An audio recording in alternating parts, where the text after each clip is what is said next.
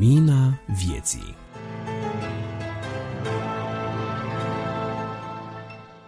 Bine v-am regăsit, dragi ascultători, la numărul din noiembrie al revistei Lumina Vieții, publicată de Asociația Creștinilor Nevăzători Pro Lumina. Sunt Adi Tămășan și introduc și de data aceasta misiunea revistei noastre, nota redacției, în care vă voi spune de ce publicăm această revistă, în care vă voi spune câteva lucruri despre colaboratorii noștri, urmă să vă urez o audiție plăcută și cu mult folos. Misiunea noastră cu această revistă este aceea de a ajuta pe cei care vor să se apropie de Dumnezeu cu credință în vederea sfințirii vieții, în vederea dezvoltării unei relații personale cu Mântuitorul lui Iisus Hristos, să crească în credință, să primească sprijinul și ajutorul necesar în direcția aceasta. Noi suntem uh, un colectiv de nevăzători, slavăzători. Bineînțeles că în foarte multe situații colaborăm cu văzători, de fapt avem din toate categoriile. Suntem uh, un grup uh, interconfesional, creștin și cu bună înțelegere și cu bună pace producem această revistă de câțiva ani și o prezentăm celor interesați să asculte sub formă de podcast. Nu încurajăm disputele interconfesionale, ci mai degrabă vrem să îi ajutăm pe cei care au fost afectați de cerovoielele de felul acesta să se întoarcă la Hristos și la Scriptură cu o inimă curată și deschisă și să își găsească acel echilibru necesar în viața de credință. Colaboratorii revistei noastre sunt ca de obicei cei pe care îi știți de acum, subsemnatul Adi Tămășan, George Iordan, Grigore Frișan, Cristi Simion, Florin Scrob, pastorul Daniel Cocar, Marius Motora, de asemenea pastor baptist, Carmen Motora, soția dânsului, Ioan Nicoară, Bogdan Suciu, doamna Maria Chivulescu și cu alte ocazii alte câteva persoane. De genericile rubricilor din această revistă se face responsabil Nicu Turcu, iar toți aceștia vă doresc să aveți parte de sprijin și de binecuvântare din partea lui Dumnezeu în urma audiției acestei reviste. Vă spun un bun venit și o audiție plăcută în numele tuturor.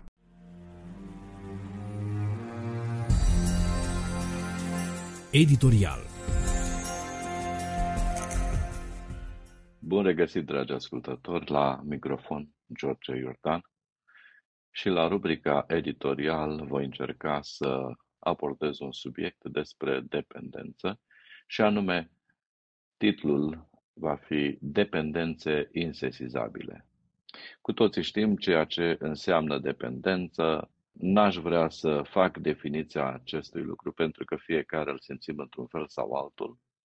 Și m-am gândit la acest aspect pentru că fiecare dintre noi, având deficiența aceasta vizuală sau poate chiar unii alte deficiențe sau mai multe deficiențe, avem uh, câte un motiv să depindem de câte cineva.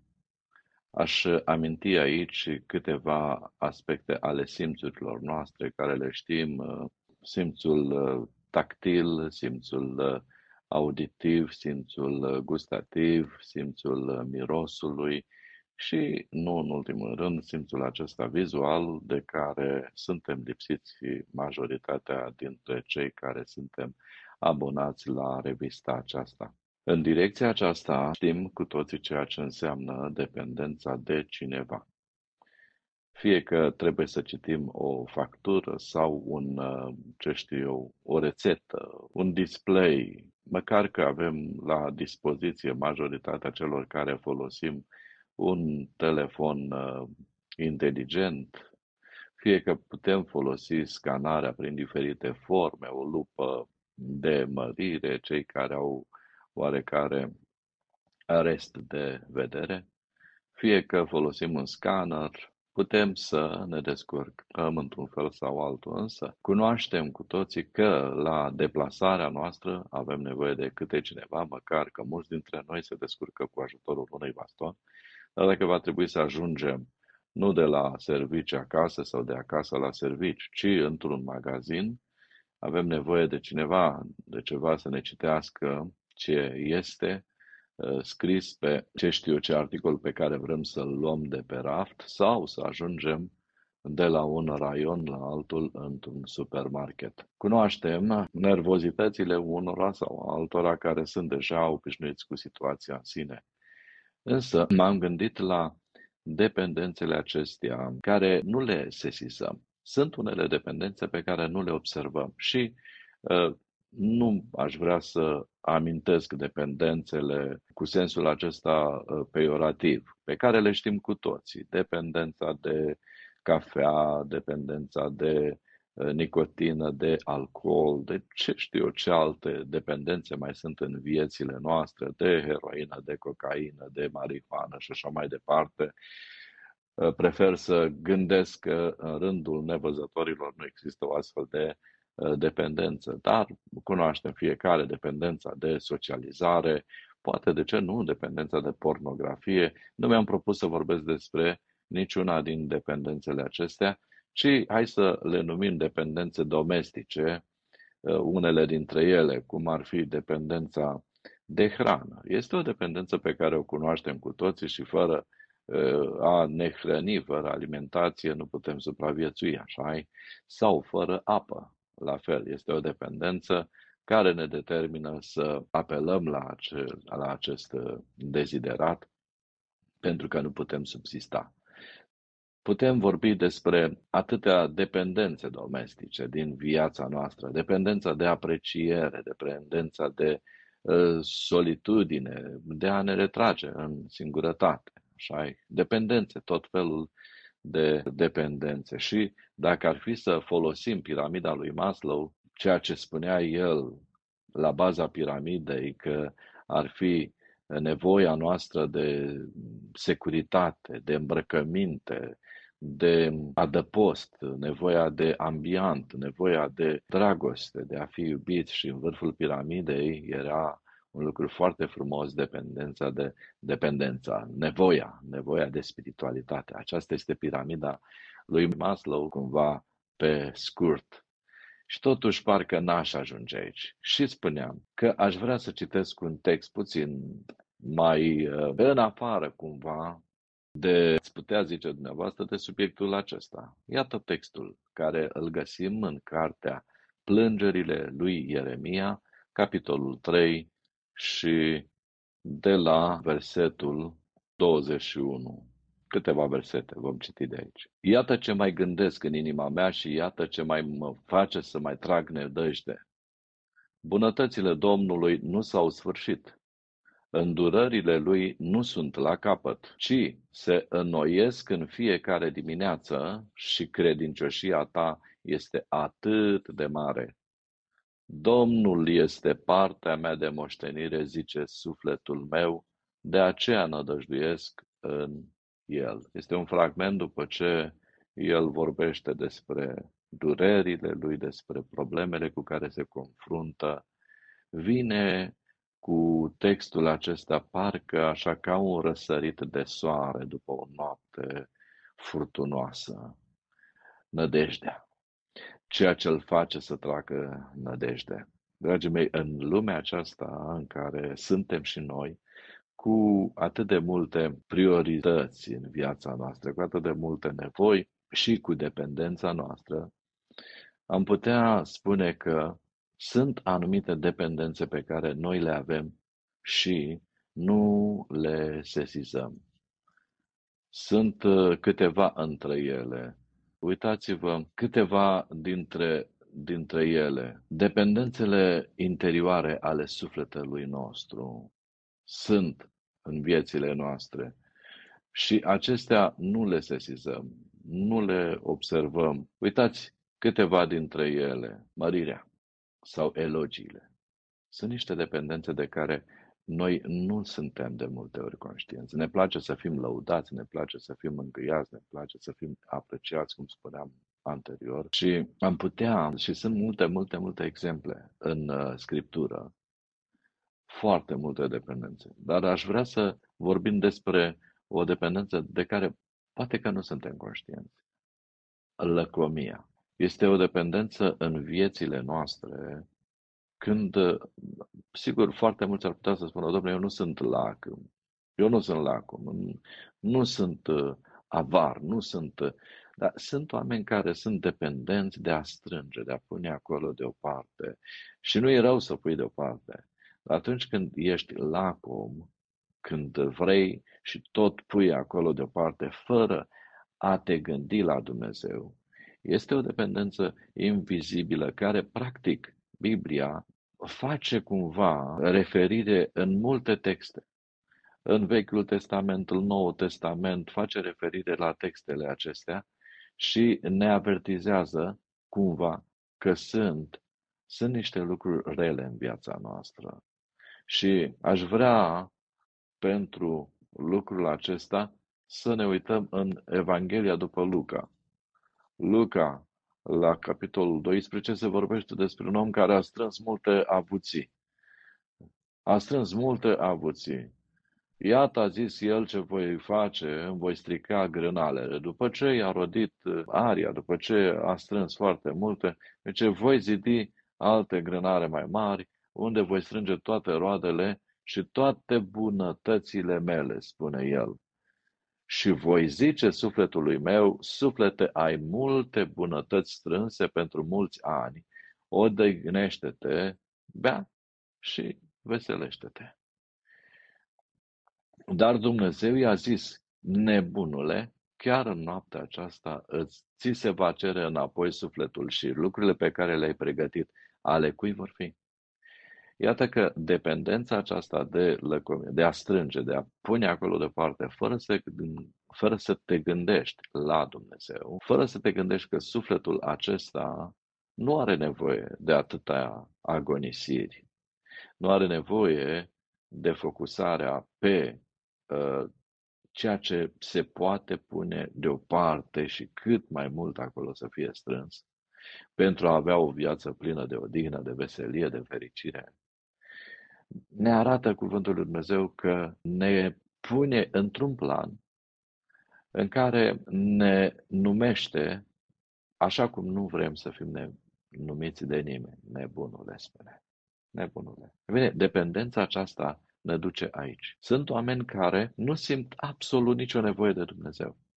Și oamenii aceștia care nu simt nicio nevoie de Dumnezeu se ridică pe piedestalul acelei dependențe de mândrie, de lauri, și aș veni cu câteva exemple din Scriptură. Dacă uitați-vă dumneavoastră la capitolul 5 din Cartea Exodul, se vorbește despre un om care, într-adevăr, era împărat, era în perioada aceea un imperiu foarte puternic. Și spune acesta, faraon a răspuns, cine este Domnul ca să ascult de glasul lui și să las pe Israel să plece? Eu nu cunosc pe Domnul și nu voi lăsa pe Domnul să plece, pe Israel să plece.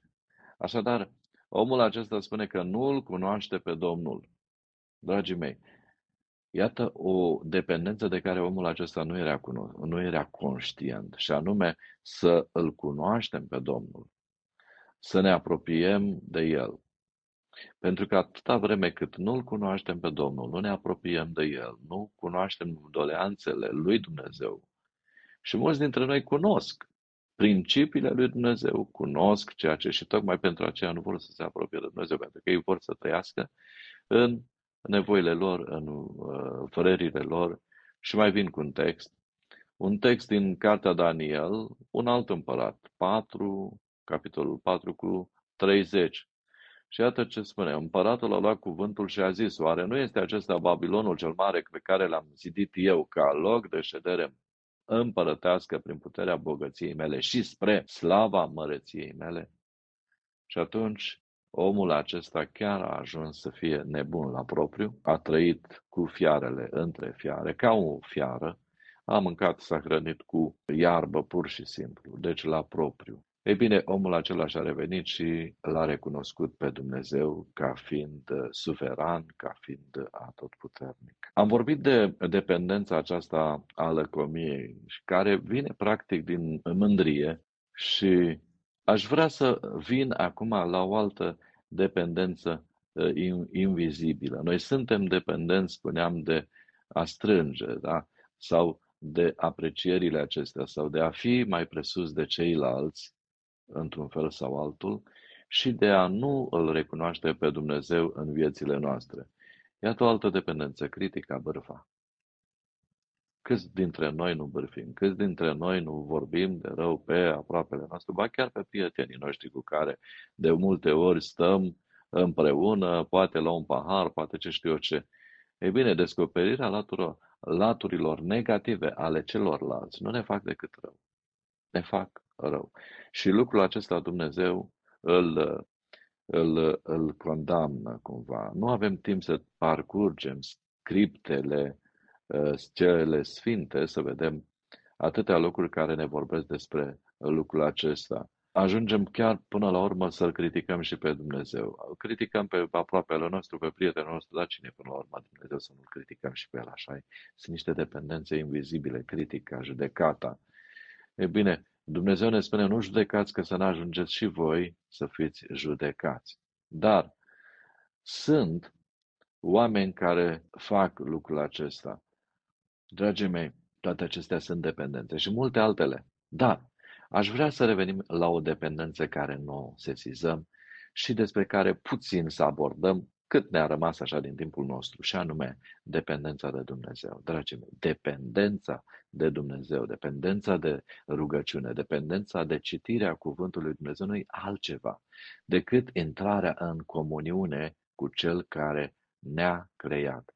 Aceasta nu ne aduce decât beneficii. Dacă celelalte dependențe de substanțe, de ce știu eu, de atâtea lucruri pe care le-am enumerat mai sus în treacăt, nu ne aduc decât rău, nu ne aduc decât greutăți, e bine, dependența aceasta de Dumnezeu nu ne aduce decât beneficii, ne aduce fericirea, ne aduce bucuria, ne aduce eliberarea și aș vrea să revin uh, la versetul acesta minunat din cuvântul lui Dumnezeu pe care, sau textul pe care l-am citit, că bunătățile lui Dumnezeu nu s-au sfârșit, îndurările lui nu au ajuns la capăt.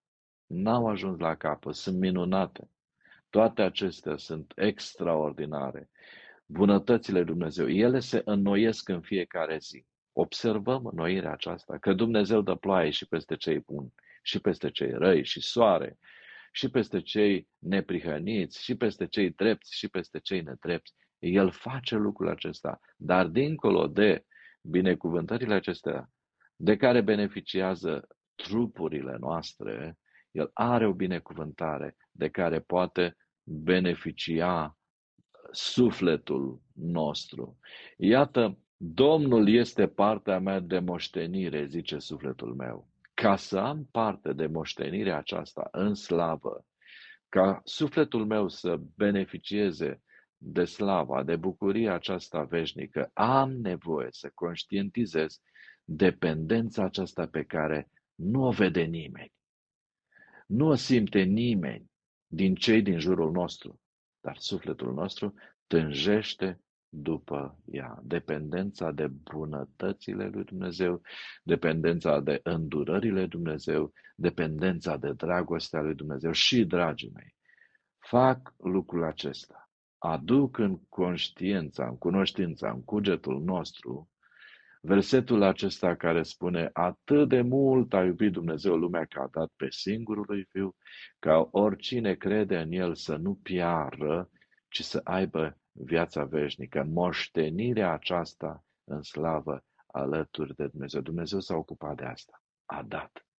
A dat ce a avut mai scump ca eu, prin credința în Domnul Isus Hristos, care a murit la calvar, în locul meu, care s-a făcut blestem ca eu să am parte de binecuvântările multiple pregătite de El, încă de aici, de pe pământ, putem beneficia de toate binecuvântările acestea cu condiția să conștientizez dependența de Dumnezeu. Și să nu fiu nici ca faraon, care nu-L cunoștea pe Dumnezeu, și nici ca Belșațar, care ajunsese să se să-și pună baza pe împărăția clădită de el, nici ca nebunul, agonisitorul, bogatul, care rodise aria așa de mult că nu știa unde să și le mai pună și spunea că vrea să-și bucure sufletul, să-și odihnească sufletul Nu numai că sufletul nu se poate odihni, nu-și poate găsi bucuria în ele.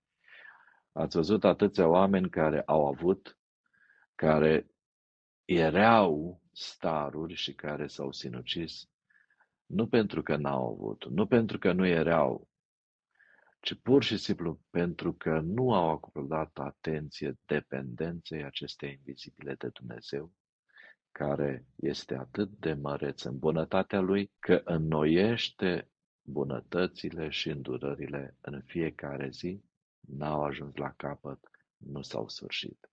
Mulțumiți lui Dumnezeu și bucurați-vă chiar în dependența aceasta pe care o avem de alții de foarte multe ori, să ne bucurăm că El este cu noi, că El ne iubește, că El ne-a pregătit pentru sufletul nostru ce aveam nevoie fiecăruia. Și Domnul să vă binecuvânteze.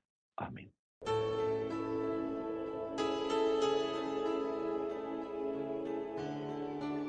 Vestea bună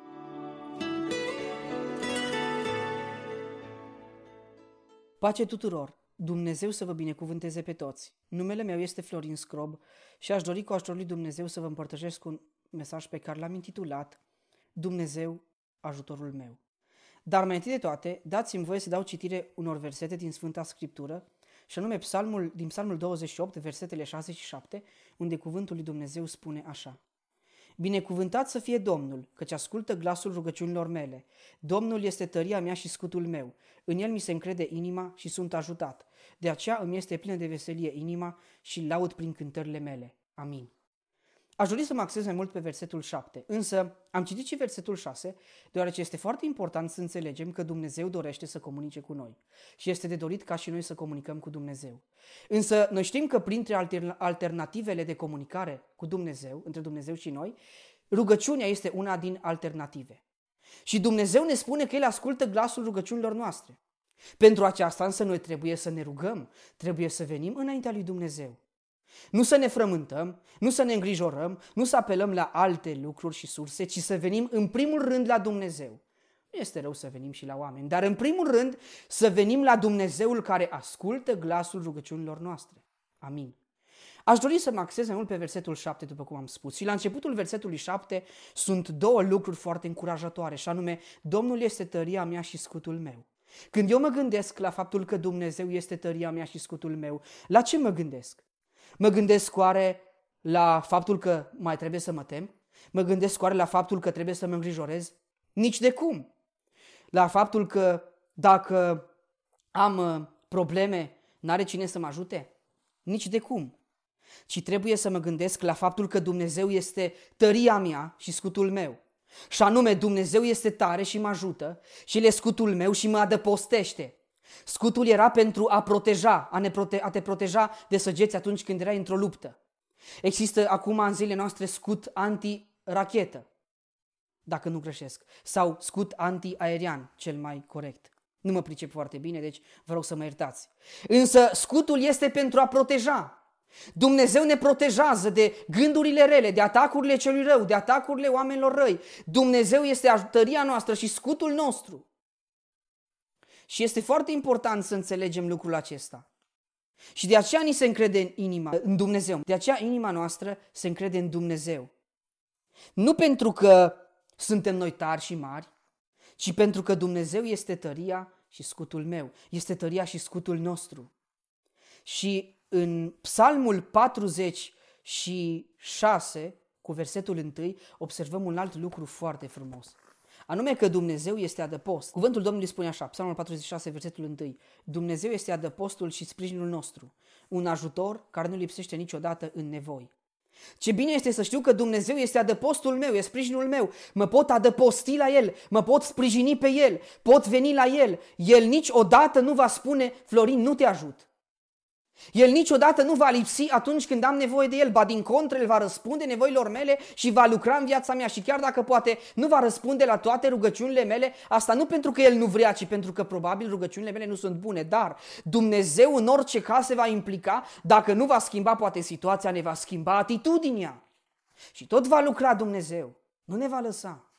De aceea să ne încredem nu în noi, ci să ne încredem în Dumnezeu, care este scut, tăria și scutul nostru. Și inima mi se încrede de ce? Pentru că uh, mă bizui pe Dumnezeu. De aceea trebuie să mă bizui pe Dumnezeu. Și în Psalmul 20 cu versetele 6 și 7 este un cuvânt foarte adevărat și ar trebui să medităm la el și să ne punem întrebarea pe ce ne bizuim. Și o să citesc din Psalmul 20, versetele 7 și 8, cuvântul Domnului spune așa. Unii se bizuie pe carele lor, alții pe cailor, dar noi ne bizuim pe numele Domnului, Dumnezeului nostru. Ei se îndoaie și cad, dar noi ne ridicăm și rămânem în picioare. Acum întrebarea se pune. În cine mă încred? În cine mi se încrede inima? Pe ce mă bizui? Pe cai și pe care? Adică pe arme? Adică pe bani? Adică pe alte lucruri? Cum ar fi știința sau relațiile mele? Sau pe Dumnezeu care mă ajută în situațiile mele de limită și în situațiile grele în care mă aflu? Este bine să înțelegem că dacă ne bazăm pe lucruri pământești, s-ar putea să cădem și poate ne ridicăm, poate nu. Dumnezeu ne poate așa să ne ridicăm dacă venim la El. Dar dacă ne vom baza pe Dumnezeu, chiar dacă se întâmplă să cădem, ne ridicăm și foarte interesant, rămânem în picioare. De ce? Pentru că Dumnezeu ne protejează, Dumnezeu ne ține cu mâna lui, Dumnezeu este sprijinul nostru, ne putem sprijini pe Dumnezeu. Foarte frumos și foarte interesant acest lucru. Apoi, în el mi se încrede inima și sunt ajutat. Foarte interesant. Eu sunt ajutat prin faptul că mă încred în Dumnezeu, cum spune în Psalmul 28 cu versetul 7, în el mi se încrede inima și sunt ajutat. Ce frumos să știu că sunt ajutat, că El este ajutorul meu, scutul meu.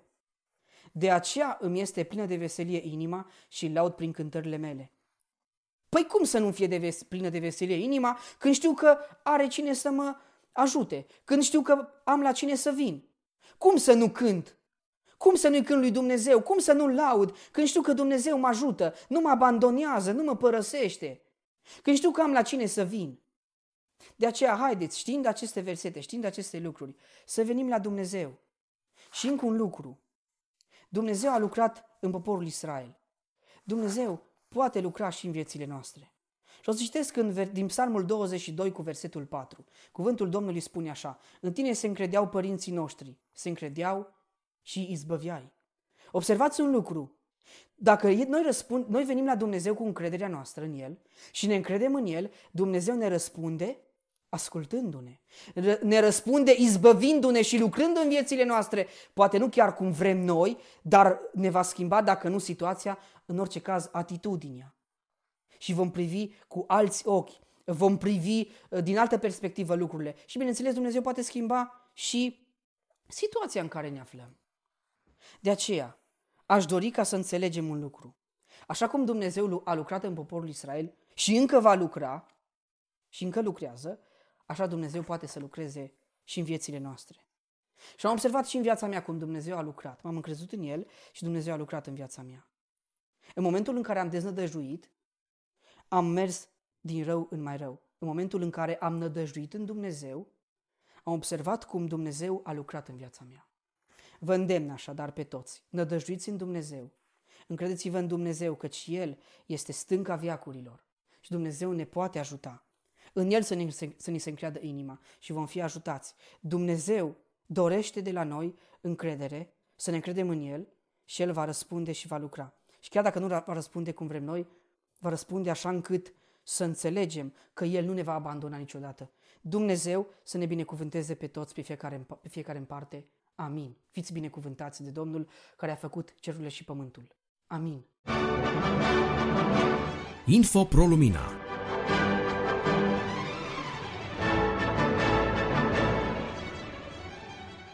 Dragii mei, astăzi la Info Pro Lumina, Adi Tămășanie la microfon și vă aduce la cunoștință că avem nevoie de rugăciune. Cu toții cred că avem o viață de rugăciune, consistentă și parte a rugăciunilor pe care ne, le înălțăm. Scriptura ne învață că trebuie să mijlocim și să ne rugăm și pentru alții, să venim întotdeauna înaintea lui Dumnezeu cu cereri, rugăciuni și mulțumiri. Așa să îl aducem pe fratele și prietele nostru Ștefan Măgeroșan înaintea lui Dumnezeu, Dumnezeu să se îndure de el, să-i dea vindecare, să se atingă de corpul lui, are trebuință de aceasta, trece printr-o perioadă de boală foarte dificilă. Iar uh, al doilea motiv de rugăciune pe care vreau să-l aduc este legat de aplicația pe care am plănuit că o vrem uh, făcută și care vrem să se contureze cu ajutorul lui Dumnezeu în direcția pe care ne dorim. Avem trebuință încă de rugăciune ca Dumnezeu să scoată uh, înainte tot ceea ce trebuie scos astfel încât această lucrare să ia ființă. Apoi, în al treilea rând, de ce nu, să ne rugăm pentru viitorul acestei reviste, să ne rugăm pentru cei care colaborează la ea, pentru că nu e ușor să fii în mod susținut consistent cu ceea ce ai de făcut la această revistă. Dumnezeu să ne ajute să avem acea consistență și dorință de a sluji în mod continuu. Lapte și bucate tare Vă salut, bine vă regăsesc la atelierul de vindecat și de reparat oameni. Sunt pastorul Daniel Cocar. Planul A sau planul B? Proverbe 3, 5 și 6 spun așa. Încrede-te în Domnul din toată inima ta și nu te bizui pe înțelepciunea ta. Recunoaște-L în toate căile tale și Dumnezeu îți va netezi cărările. Regele Solomon, cel ce a scris cuvintele acestea, a fost cel mai inteligent, dar și înțelept om din vremea sa. Deci, sfatul său neapărat trebuie luat în seamă. Acesta este planul A. Planul A este să-ți conduci viața după cuvântul lui Dumnezeu. Și să nu uiți niciodată, Dumnezeu e mai deștept decât mine dar și decât tine. Nici nu ne putem închipui cât de mulți creștini sunt total nepregătiți din punct de vedere spiritual și astfel învinși în viața de zi cu zi. Ei nu înțeleg că se dă o bătălie acerbă pentru câștigarea minților. În momentul când acești creștini zbuciumați însă înțeleg natura bătăliei în care au fost luați captivi și că pot fi transformați prin înnoirea minții, adică prin pocăință, prin metanoia, ei ajung să experimenteze libertatea, dar și victoria. Credința, încrederea și călăuzirea divină este singura cale pe care a ales-o Dumnezeu ca să putem trăi victorioși în lumea aceasta înfrântă, iar rațiunea este calea aleasă de om. Însă călăuzirea și capacitatea omului de a explica realitatea se află adesea în conflict. Deci, credința plus încrederea în Dumnezeu nu sunt lipsite de logică și nici nu-ți sugerez să abdici de la responsabilitatea de a gândi. Din potrivă, Dumnezeu ne cere să cercetăm toate lucrurile, să gândim și să facem alegeri înțelepte. Să știți că Dumnezeu este un Dumnezeu al logicii. El nu ne cere să comitem suicid intelectual, ci El, Dumnezeu, acționează în viața noastră folosindu-se de capacitatea noastră de a gândi, dar nu oricum, ci de a gândi după voia sa. Problema vine din faptul că abilitatea noastră de a gândi este și limitată și deseori păcătoasă. Domnul a spus în Isaia 55 cu 9, pentru că așa cum cerurile sunt mai înalte decât pământul, tot așa căile mele sunt mai înalte decât căile voastre și gândurile mele sunt mai înalte decât gândurile voastre. Noi nu avem capacitatea de a înțelege gândurile lui Dumnezeu prin gândirea umană, de aceea depindem de revelația și înțelepciunea divină, găsită însă în Scripturi. Așadar, doamnelor și domnilor, putem trăi în modul ales de Dumnezeu. Ăsta este planul A. Operând prin credință pe baza Scripturii, repet, acesta l-am numit eu planul A. Sau putem trăi în felul ales de noi, operând în capacitatea noastră limitată de a gândi, de a înțelege și de a decide ceea ce eu numesc planul B. În planul B, omul este pe tron și se crede mai deștept decât Dumnezeu și nu ascultă de Dumnezeu, luându-și soarta în propriile sale mâini. Și unde a ajuns? Uitați-vă în jurul nostru unde ajunge omul când se conduce singur, fără să țină cont de planul A? Planul B izvorăște din tendința noastră de a ne explica lucrurile și planul A, a planul B gândește cam așa. Eu n-am nevoie de Dumnezeu sau nu cred cum crede Scriptura și de aceea procedez în felul meu propriu. Înțeleptul Solomon însă ne îndeamnă să trăim permanent în modul ales de Dumnezeu, adică nu te bizui pe inteligența ta prea mult, nici pe priceperea ta, ci recunoaște-L pe Dumnezeu în toate căile tale. Proverbe 3, versetele 5 și 6. Eficiența planului A în viața ta depinde de măsura în care ești convins că modul ales de Dumnezeu este întotdeauna cel mai înțelept, cel mai corect și cel victorios, de fapt singurul victorios. Depinde însă de măsura în care te dedici să asculți de Dumnezeu.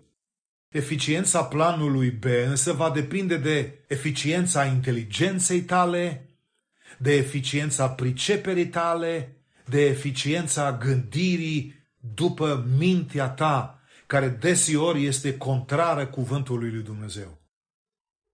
Așadar, întreb, crezi că este logic să alegem calea rațional-umană, care este planul B, sau calea lui Dumnezeu divină și victorioasă, care este planul A?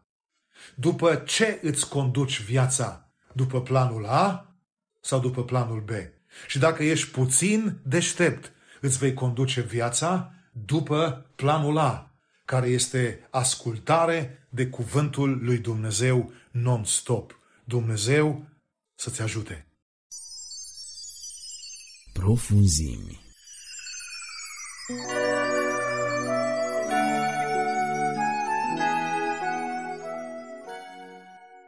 Bun găsit, dragi ascultători, la microfon, Cristi Simion. Suntem în cadrul rubricii Profunzim. Avem o poezie recitată de Ionica Nicoare, o meditație de Carmen Motora și o altă poezie recitată de Marius Motora. Haideți să ascultăm spre slava lui Dumnezeu.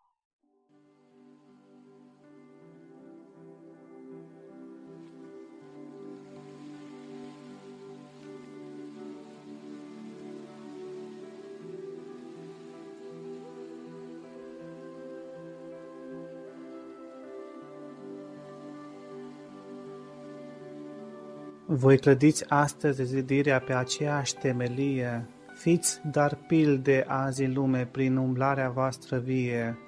Nu uita ce aveți de lucru și că holdele sunt mari. Nu uitați că e mult de lucru, însă lucrătorii rari. Mii de holde părăsite, mii de holde zac în scai, mii de inimi sunt răcite și se cred că merg spre rai. S-a răcit parcă și firea, rar unde auzi prin lume de credința revărsată în ziua cinzecimii. E ușor să privesc schița, cu lucrarea din vechime, însă faptele și viața ne lipsesc pe zi ce vine. E ușor să vezi martirii numeroși în sulul cărții, însă calea mântuirii va plăti tot prețul morții.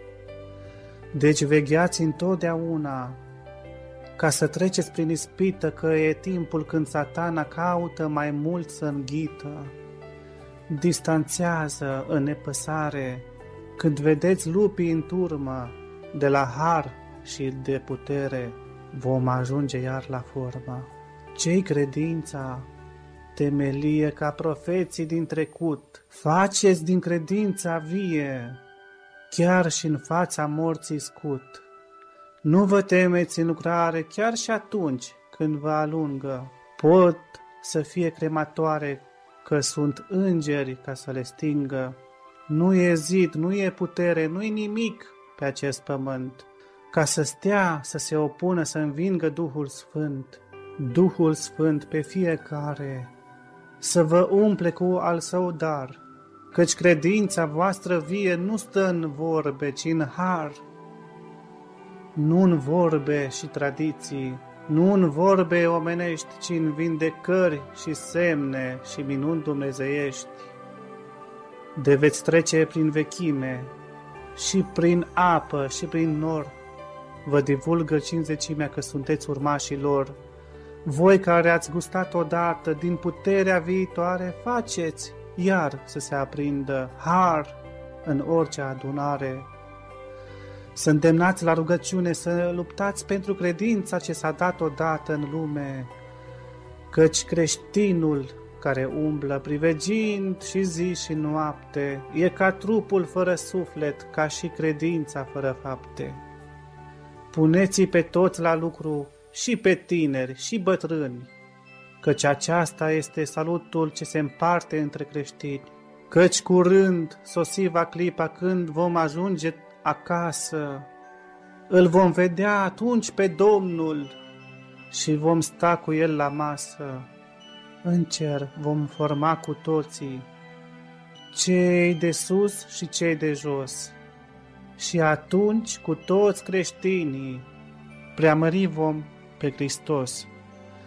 Iar salutul revederii vi-l redăm la fiecare.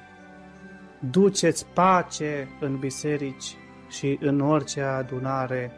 Slăvit să fie Domnul. Amin.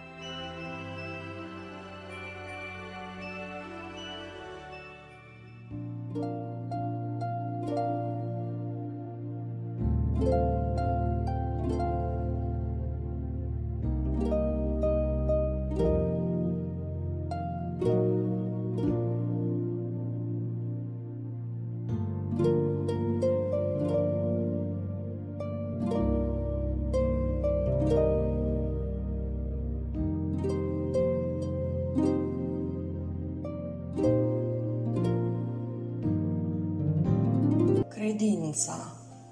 Meditații de Carmen Motora Ce e credința? Credința e semnul că trăiești cu adevărat.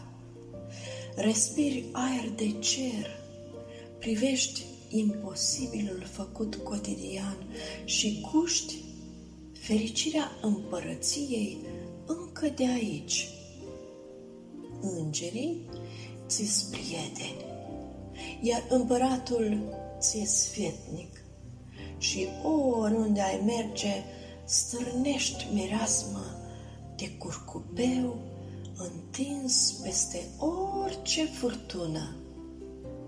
Credința e arma cu care lupți când dușmanul scrășnește și urlă urletul lui se pierde în mireasma credinței. Credința e puterea să calci peste șerpi înfocați și totuși să ai pas nevătămat.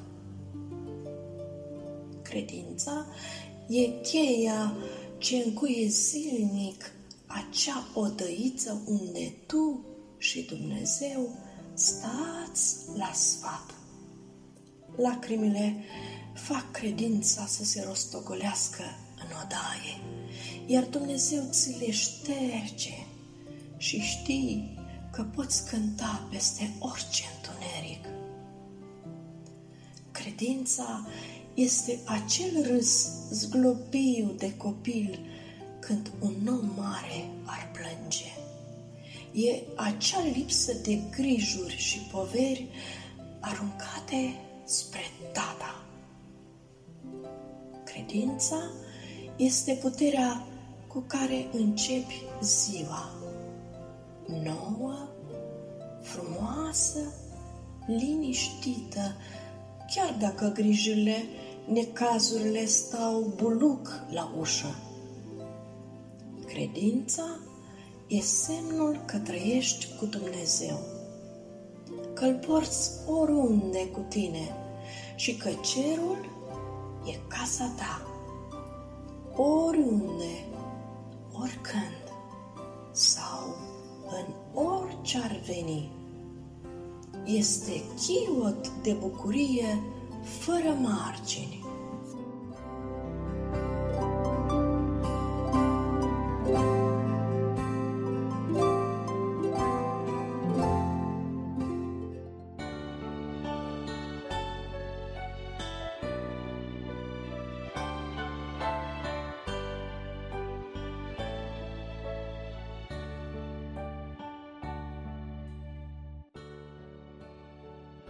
Căutat iubirea ca pe o cetate sfântă, ca pe un cer de cântec în lumea de durere.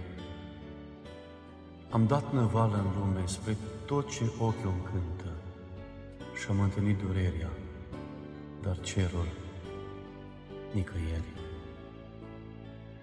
Am căutat iubirea ca patrie voioasă, ca pe un pământ edenic de pace trăienit. Să spun odată clipei, rămâi, ești prea frumoasă. Și am străbătut pământul, dar pace n-am găsit. Am căutat iubirea ca pe un cer al firii și am vrut să ies în cale cu ramuri de finic, să sorb din cupa lumii nectarul fericirii și am spart în țândări cupa, căci n-am găsit nimic. Am căutat zadarnic, dar într-o primăvară am întâlnit în cale deodată un drumeț. Pe umerii săi trutnici purta o grea povară, o sarcină de zdrențe și cioburi fără de preț. Trecea pe o cărăruie întâmpinând batjocuri, lăsând să-i rupă câinii din haină câte un falt. Urca pe colț de stâncă și în urma lui, pe locuri, vedeai pe piatra rece sclipiri de sânge cald. Și totuși în privire avea un cer de taină, cum l-am văzut în lume în ochii nimănui. Și am vrut să-i smul povara, dar am căzut cu spaimă căci mult prea grea era povara lui. M-am ridicat de grabă și l-am ajuns din urmă să aflu ce comoară în sarcină și-a strâns. Dar am simțit că viața, ca de un prăpăt se curmă, când am privit prin zdrențe, cu tremurat de plâns. Cât se vedea în comoară un clocot ca de cloacă, un clocotit de drojdii, un spumian de scursuri. Tot ce e murdar și putred în lumea asta întreagă, voia strivi în grumazul sărmanei lui făpturi. Dar unde duci, străine, povara ta ciudată? Povara de o sândă sub care te apleci? Am întrebat runețul. El mi-a răspuns în șoaptă, spre apele uitării, ca să o arunc pe veci. Dar tu, vorbi străinul, urcând încet privirea, dar tu, pe cine cauți înourat și crunt? Eu am șoptit în silă, eu căutam iubirea. Iubirea? Fu răspunsul străinului eu sunt.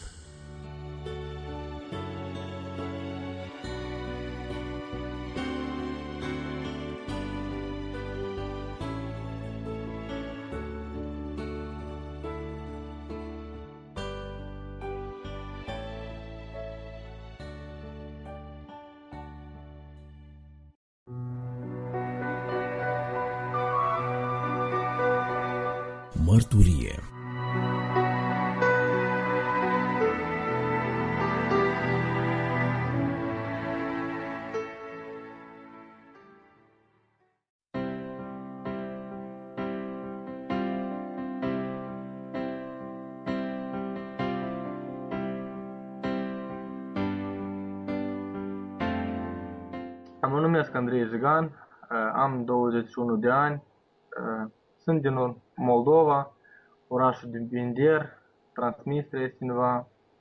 Aș vrea să vă spun din ceea ce a făcut Dumnezeu cu viața mea, ceea ce Dumnezeu face până acum cu viața mea și să fiu mărturie pentru alții. Deci m-am născut într-o familie de nevăzători la văzători, mama era la grupa 1, tata era la grupa 2. Am născut în anul 90. În anul 91 s-a mai născut o soră în familia noastră. În anul 92 a fost război în Transnistria, în orașul Bender și sora mea era pe undeva prin părinții pe subsolurile clădirilor și s-a îmbolnăvit, ceva mi se pare cu plămâie. Părinții nu au avut, nu au avut leacuri, nu au avut posibilitate să le cuiască și acolo în subsoluri chiar și-au murit, eu fiind în sat la Bunei. Când am crescut mai mare, nu, nu ți minte, nu, nu ți minte o familie normală. Dorința mea cea mai mare era ca, ca părinții mei să nu beie. Dorința mea era mare toată, toată viața cât am crescut mic. Totdeauna avem o dorință să am o bicicletă cu trei roți care via alte, să am haine curate. Să am, dar asta nu a fost, nu a fost până, până la 15 ani când am cumpărat prima bicicletă.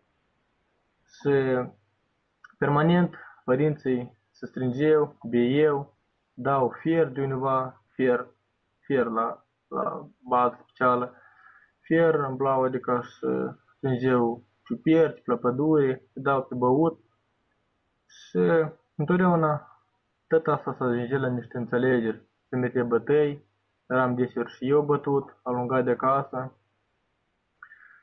Pe urmă, pe la vreo 8 ani, am început am cu cerșetul, cu cerutul pe la oameni prin sate vecini, trebuie să merg, de exemplu, uh, printr-un sat, prin tot satul, trebuie să merg vreo două ori pe jos, mă duc la tren, mă duc în alt sat să îmblu cu cerutul, pe urmă seara să vin cu două sungi de sagă, da, pe, pe umăr, în mâini, ceea ce am adunat pe la oameni, bani, producții, să aduc acasă, ca să dau la părinții mei ca să bei. Nu mă întâlneau nimeni la, la autobuz, la rotier, trebuia asta tot să merg singură. Chiar am avut un caz când m-am dat jos din tren și niște băieți uh, mi-au pus un sac în cap, m-au luat într-o parte niște toale, m-au bătut, mi-au luat ceea ce am avut în gen și când am venit acasă, părinții tot m-au bătut foarte tare, fiindcă au crezut că eu am amăjit și am fost undeva toată ziua la scăldătoare sau toată ziua să m-am primblat. Și cam așa în fiecare zi, dacă îmblam cu cerutul pe la autogar, strângeam bani și oamenii nu dau sau prime că era o zi mai, mai nu așa ca întotdeauna, de acasă eram bătut fiindcă părinții spuneau că a, tu ai fost toată ziua asta, ai jucat, tu, adică nu vrei să ne aduci nimic, noi nu avem ce bea și mă băteau, mă alungau de acasă și trebuie să dorm prin uh, lucruri de canalizare, când sunt trupicali, cu câini, cu mățile. Și chiar țin minte așa cazuri când veneam acasă și intram în casă, toți erau bieți, murdari, frig. A fost cazuri când noaptea dormeam și cineva arunca cu bulgări în fereastră și strica fereastra. Iarna, bătea vântul prin casă, trebuia să dorm în calorifer și se clănăra, trebuie de pus clioancă.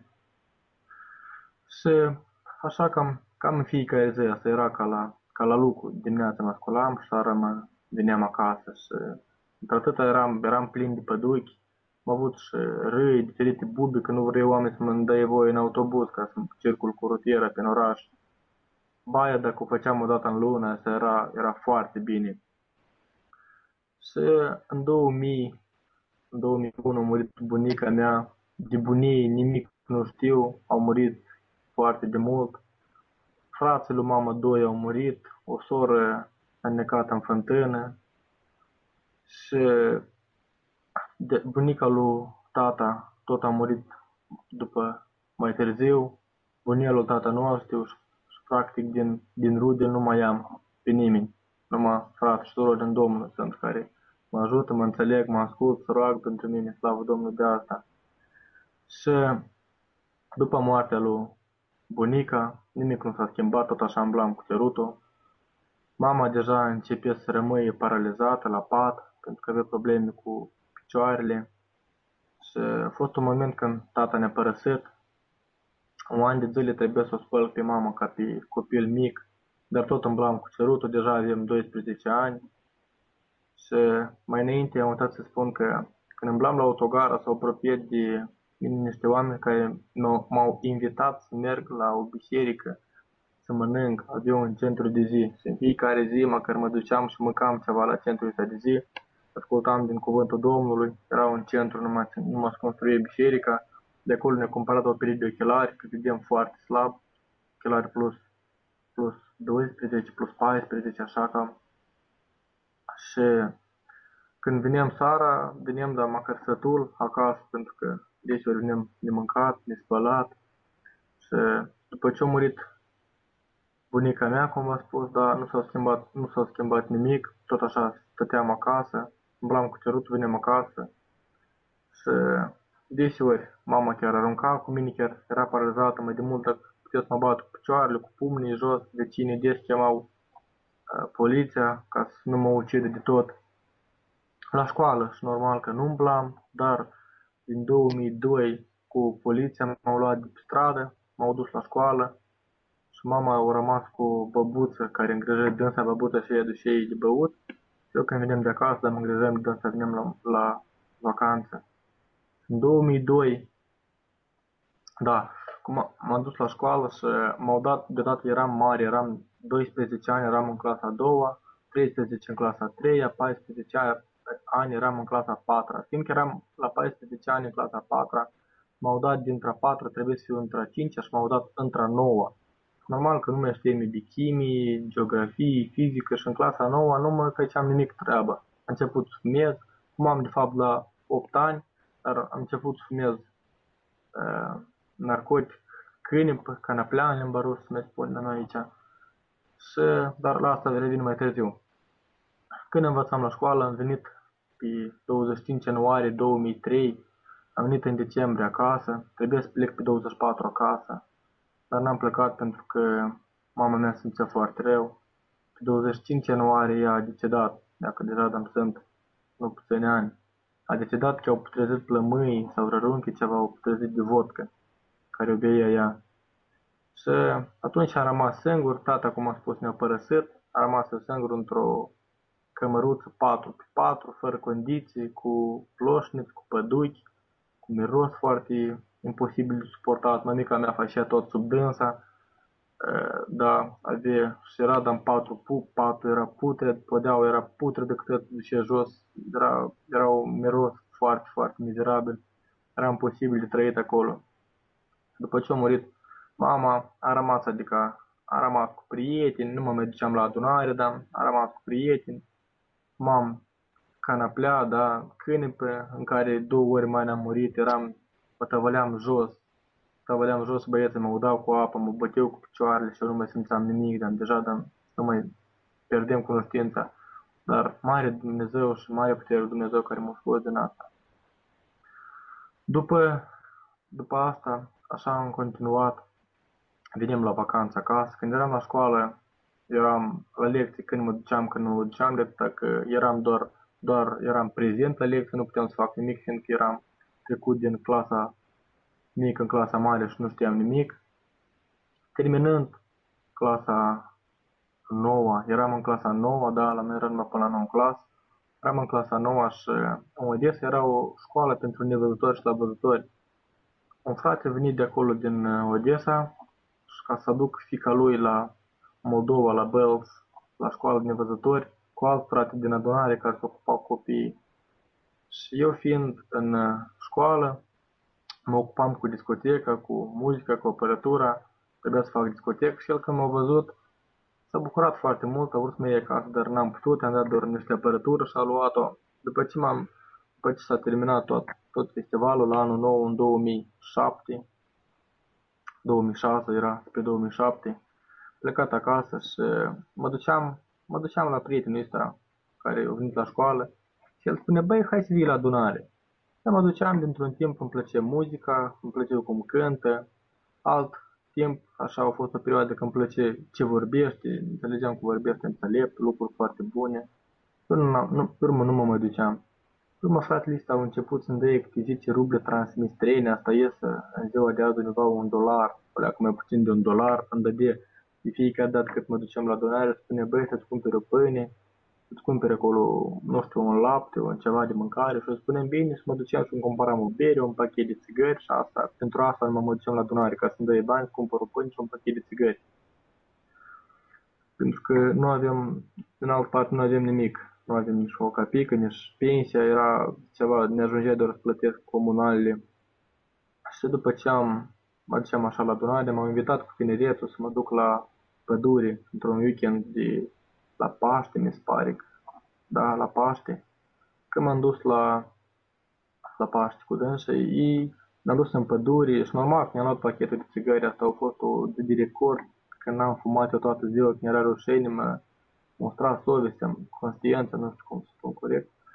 Și tot vroiam să mă duc să fumez într-o parte, dar așa nu mi era rușine, să simțeam o frică, simțeam, nu știu, parcă mă vede tăsta, cum o miroasă dar toată ziua mă miram, mă miram, era un, un nu știu, eu nu, eu nu puteam, nu găseam locul și mă uitam fete tineri, fete frumoase, băieți frumoși, cu mașină, băieți care parcă sunt normali, ei se roagă, dar și le trebuie lor Dumnezeu, ei tot au, ei au sănătate, au părinți, au tot. Eu credem că se roagă numai nici care bătrâni, care le trebuie Dumnezeu, care e invalid, care au, dar se roagă și absolut oameni sănătoși.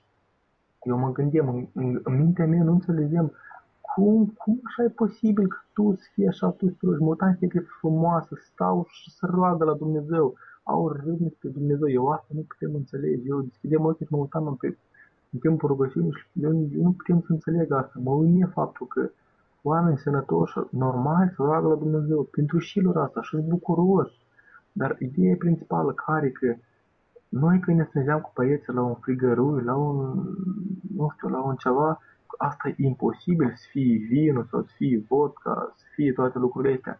Dar eu mă uitam că fără lucrurile astea, dar toți erau plini de bucurie, toți erau foarte veseli. Pentru mine asta era un șoc. Nu știu, nu vă pot, nu vă pot spune cum asta în ziua de azi, în veacul 21, să, să nu bei, să nu fumezi, să te bucuri de viață. Asta e, asta e ceva inormal, asta eu credem așa.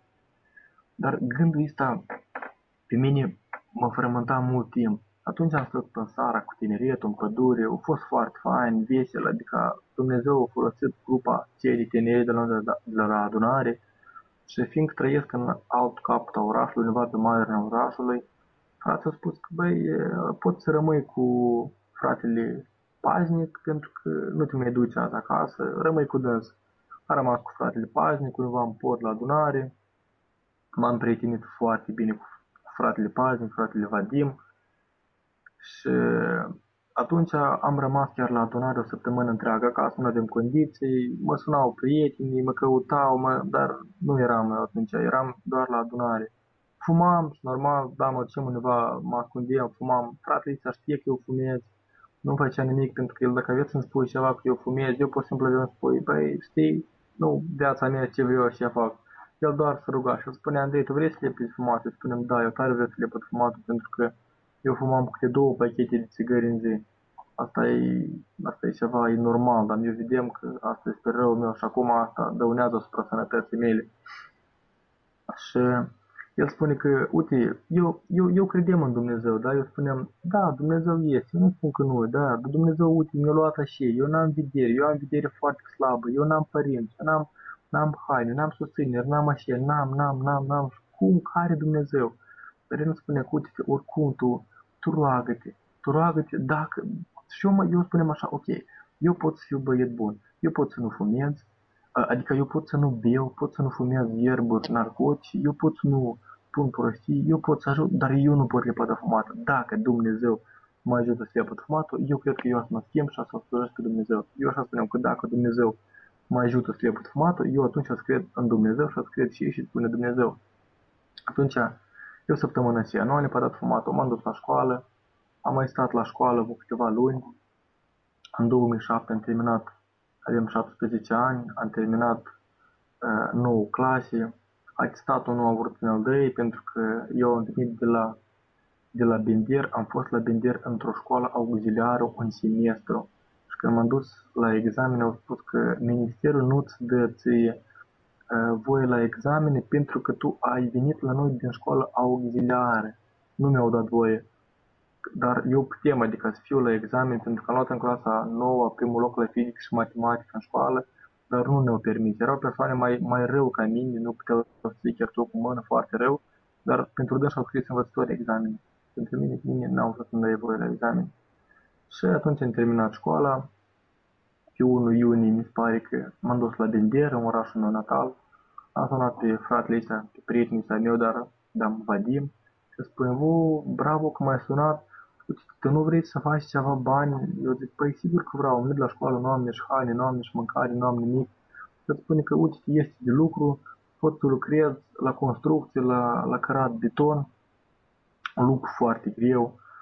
Eu zic, da, normal, eu eram de acord, adică să mă duc să lucrez și să ok, vin la adunare. Am venit la adunare, a doua zi mi-am dus la, la lucru, și ca, ca, adică ca un om normal, eu m-am dus să fumez, m-am dus după casă să fumez, să, mă rog, încep ziua cu, cu o țigară. Așa, așa eram deprins.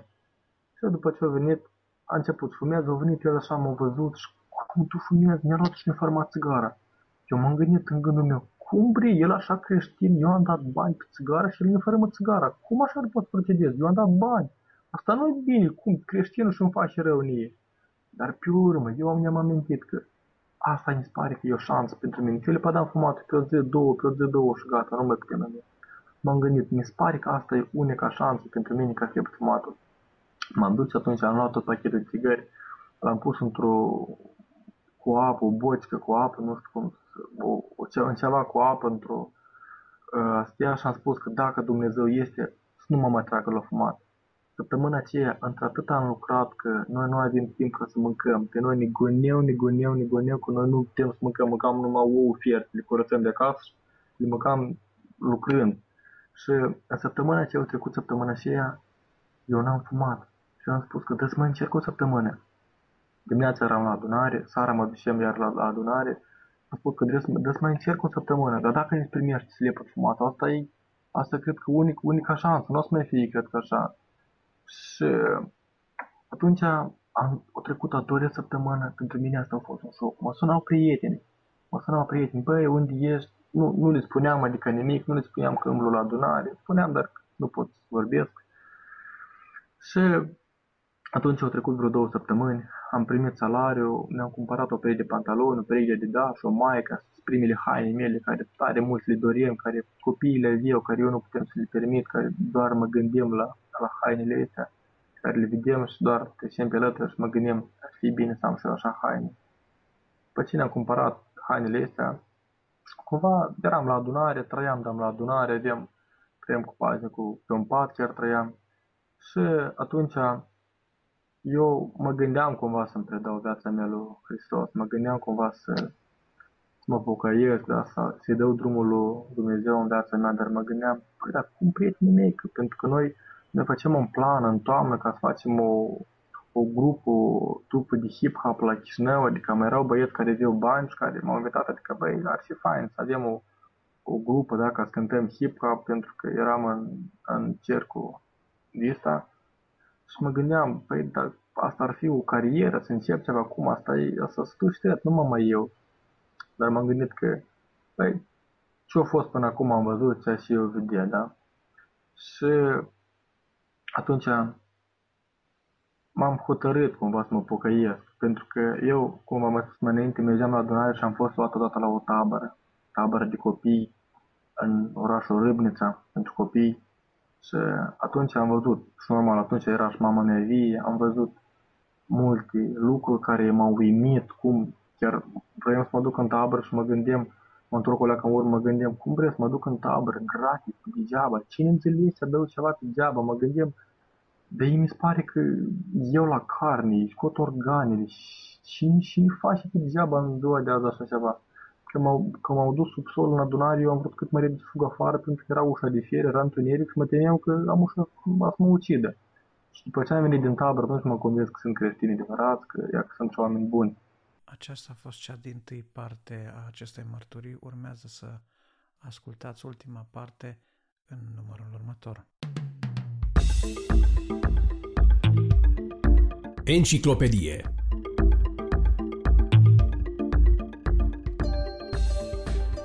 Ce este credința? Acesta este subiectul momentelor creației de astăzi. Iar acum, invitatul ediției, Dr. Livius Percy.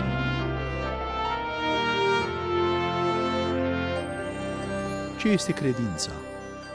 Înseamnă oare să crezi ceva în ciuda dovezilor observate, așa cum spun unii?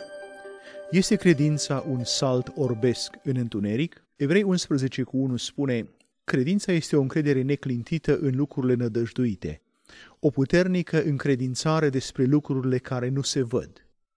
Credința creștină nu este un salt orbesc în întuneric.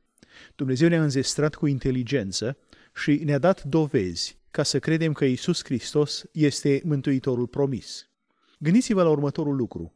Dumnezeu ne-a dat sute de profeții despre acest Mântuitor și apoi s-a îngrijit ca fiecare profeție să fie împlinită în viața lui Hristos.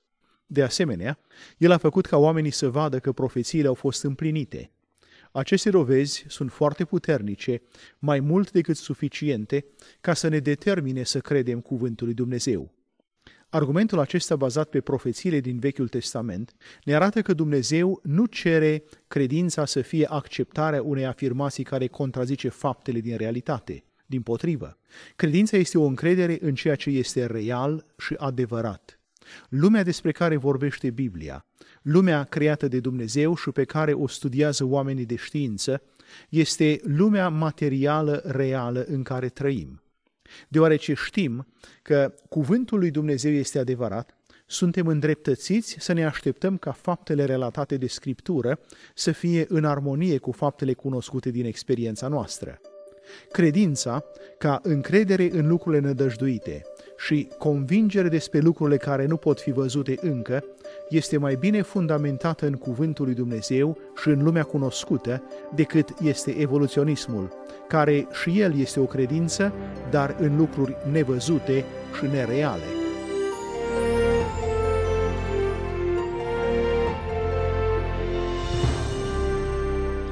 Fiți alături de noi și la următorul moment al creației care proclamă evidențe ale adevărului lui Dumnezeu. În ce își pune un evoluționist încrederea? Răspunsul urmează să-l aflăm la ediția de astăzi a emisiunii Momentele Creației. Și acum, invitatul ediției, Dr. Livius Percy.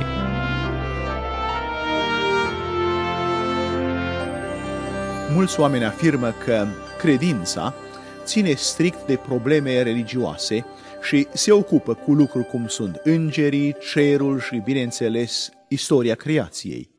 Ei cred de asemenea că este mai rațional să creze în evoluție, întrucât evoluționismul este bazat pe fapte solid dovedite. Așa să fie oare? Adevărul este că macroevoluția, adică transmutarea unui tip de organism într-un tip mai complex nu a putut fi observată niciodată și nici nu a putut fi verificată experimental într-un laborator. Niciun episod de acest gen nu a fost consemnat vreodată în întreaga istorie înregistrată.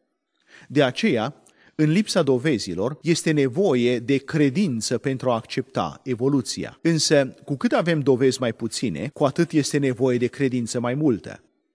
Oamenii de știință evoluționiști recunosc uneori că și ei interpretează lumea prin prisma credinței lor. Profesorul Matthews, un evoluționist recunoscut, a fost invitat să scrie o nouă introducere la ediția din 1971 a cărții lui Darwin, Originea speciilor. În această introducere, vorbind despre evoluție, profesorul Matthews a recunoscut că majoritatea biologilor acceptă evoluția ca pe un fapt dovedit deși această convingere se bazează pe dovezi circumstanțiale care dau naștere unei credințe satisfăcătoare pe care să ne întemeiem modul în care interpretăm natura. După cum observați, evoluționiștii au și ei o credință prin care caută să interpreteze lumea din jurul lor. Credința evoluționiștilor este că tot ce există, orice lucru și orice ființă, este rezultatul evoluției.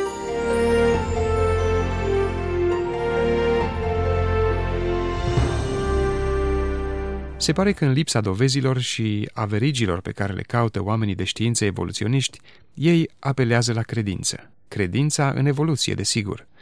Dar nu este oare mai logic să crezi că Dumnezeu a creat totul din nimic decât să crezi că nimicul s-a autocreat și s-a autoorganizat până într-acolo încât un pește a devenit filozof?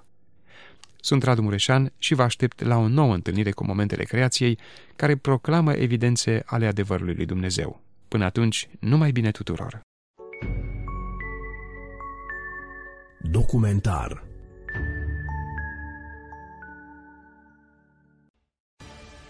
În timp ce gruparea teroristă libaneză Hezbollah, finanțată de către Iran, continuă să provoace Israelul cu atacuri sporadice, inclusiv cu rachete antitank și de mortier către bazele IDF de-a lungul frontierei și în comunitățile civile din zonă, aproape 500 de mii de israelieni au fost strămutați din fața războiului, a declarat marți un purtător de cuvânt al forțelor de apărare ale Israelului.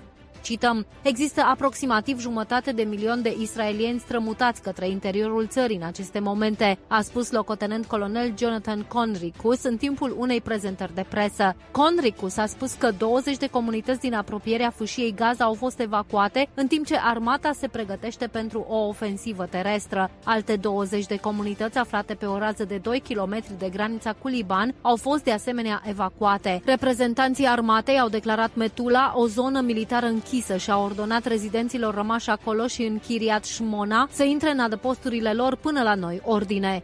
Israel a fost din nou amenințat de către liderul suprem Ayatollahul Ali Khamenei că orice incursiune terestră în fâșia Gaza va fi urmată de către un atac puternic dinspre nord. Conducerea Libanului a spus că este total de partea cauzei palestiniene, dar că nu își poate permite un nou război cu Israelul.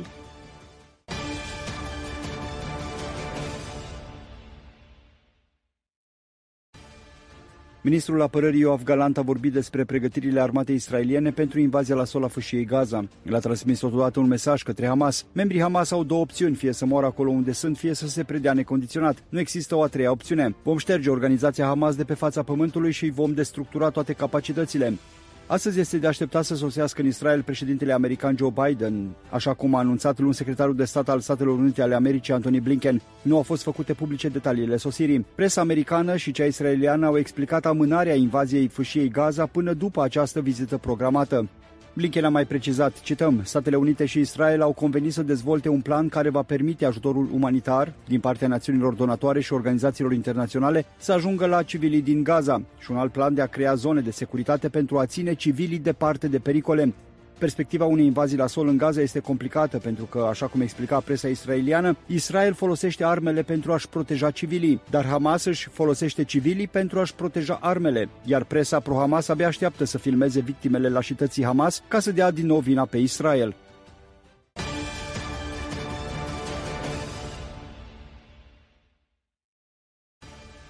Regele Iordaniei, Abdullah al II-lea, a declarat marți că nici Iordania, nici Egiptul nu vor fi de acord să absoarbă refugiații palestinieni și că o astfel de cerere este o linie roșie. Cităm, nu vor fi refugiați în Iordania și nu vor fi refugiați în Egipt, a spus Abdullah într-o întâlnire cu cancelarul german Olaf Scholz. El a adăugat că trebuie să existe ajutor pentru situația umanitară din Gaza și Cisjordania.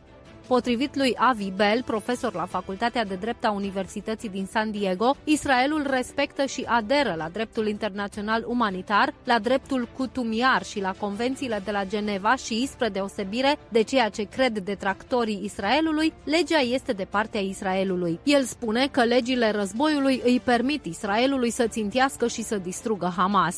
Dreptul umanitar internațional delimitează legile războiului pentru conflictele armate neinternaționale care se aplică în acest caz. Mai exact, legea insistă pe distinție și proporționalitate. Profesorul Bell explică, cităm, Hamas încalcă legile distinției nefăcând diferență între soldați și civili. Regula relevantă a proporționalității prevede că Israelului îi se permite să lovească Hamas, chiar dacă teroriștii se înconjoară cu scuturi umane, atâta timp cât daunele colaterale materiale aduse civililor nu sunt în mod clar disproporționate față de câștigul militar.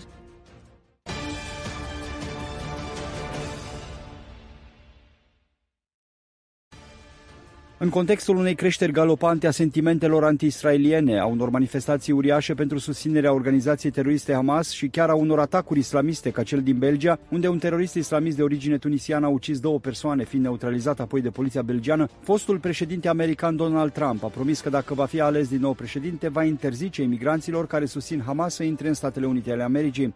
Trump, care caută nominalizarea la președinția republicană pentru alegerile din 2024, a spus că dacă va fi ales pentru un al doilea mandat la Casa Albă, va interzice intrarea în Statele Unite ale Americii a oricărei persoane care nu crede în dreptul Israelului de a exista și va revoca vizele studenților străini care sunt antisemiți.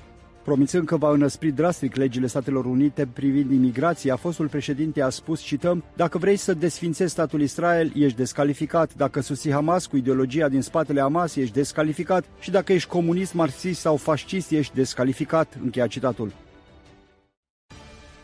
În urma apelurilor israeliene repetate pentru palestinieni să evacueze nordul Gazei, Hamas a luat măsuri pentru a împiedica rezidenții din acele zone să plece. Acesta era unul dintre principalele motive pentru care Israelul a amânat invadarea la sola Gazei. Un tânăr palestinian din cartierul Sejaia, din nordul Gazei, a declarat telefonic pentru TPS că agenții Hamas îmbrăcați în civil au trecut în ultimele zile pe străzile din nordul Gazei, în special prin zona sediului Hamas, cum ar fi spitalul Shifa, și le-au interzis oamenilor să-și părăsească domiciliul. Soldații Hamas au subliniat că este interzisă părăsirea cartierelor Shifa și Rimal, unde se află sediul Hamas. Sursa relatează că în ultimele ore Hamas s-a confruntat cu revolte sporadice din partea locuitorilor care voiau să scape cu viață. În unele locuri, palestinienii au distrus mașinile pe care Hamas le-a instalat ca blocaje rutiere, conform TPS, informație confirmată din mai multe surse. Duminică, președintele american Joe Biden a vorbit la telefon cu președintele autorității palestiniene, Mahmoud Abbas, care, potrivit rapoartelor din presa israeliană privind conversația, a emis prima sa condamnare a masacrului Hamas, dar apoi imediat a justificat dreptul arabilor palestinieni de a rezista în fața Israelului.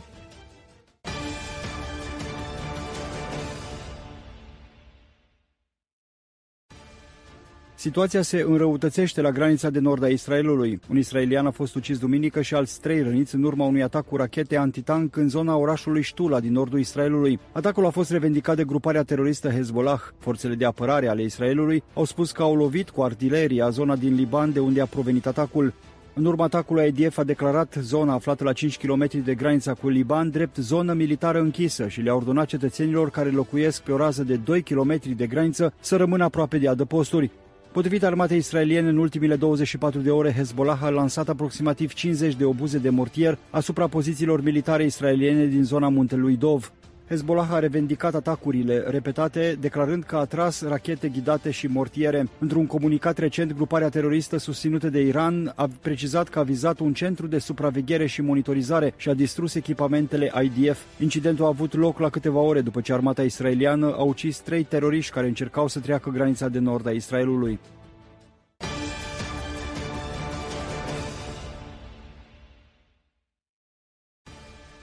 Potrivit Open Doors, în Gaza sunt aproximativ 800 de creștini palestinieni de diferite confesiuni creștine. Bisericile din Gaza și-au anulat toate slujbele de duminica trecută din cauza războiului actual și a bombardamentelor forțelor aeriene israeliene. Organizația creștină Open Doors a luat legătura cu unul dintre voluntarii săi din Gaza, unul dintre studenții Colegiului Biblic Bethlehem, care se află în fâșie și care a vorbit despre acest război care, cităm, pare diferit de orice escaladare anterioară. Nu am putut dormi în ultimele două nopți pentru că bombardamentul este intens noaptea, a mai spus el. Cităm, ne rugăm ca iubirea și pacea să prevaleze în țara noastră și spunem o rugăciune pentru ocrotirea lui Dumnezeu, pentru ca războiul să se termine repede, pentru ca Domnul să răspundă tuturor nevoilor și să putem fi o lumină în mijlocul acestui întuneric total. Să reflectăm lumina și dragostea lui Hristos în Gaza, a spus el. Președintele Alianței Evanghelice pentru Orientul Mijlociu și Africa de Nord a spus că își dorește ca toată această suferință să aducă la sfârșitul războiului o pace viabilă. În declarația pe care a făcut-o pentru Evangelical Focus se regăsesc și o serie de motive de rugăciune pentru biserica din Gaza. În trecut Dumnezeu a folosit momentele de agonie pentru schimbarea multor inimi împietrite. O poate face și acum.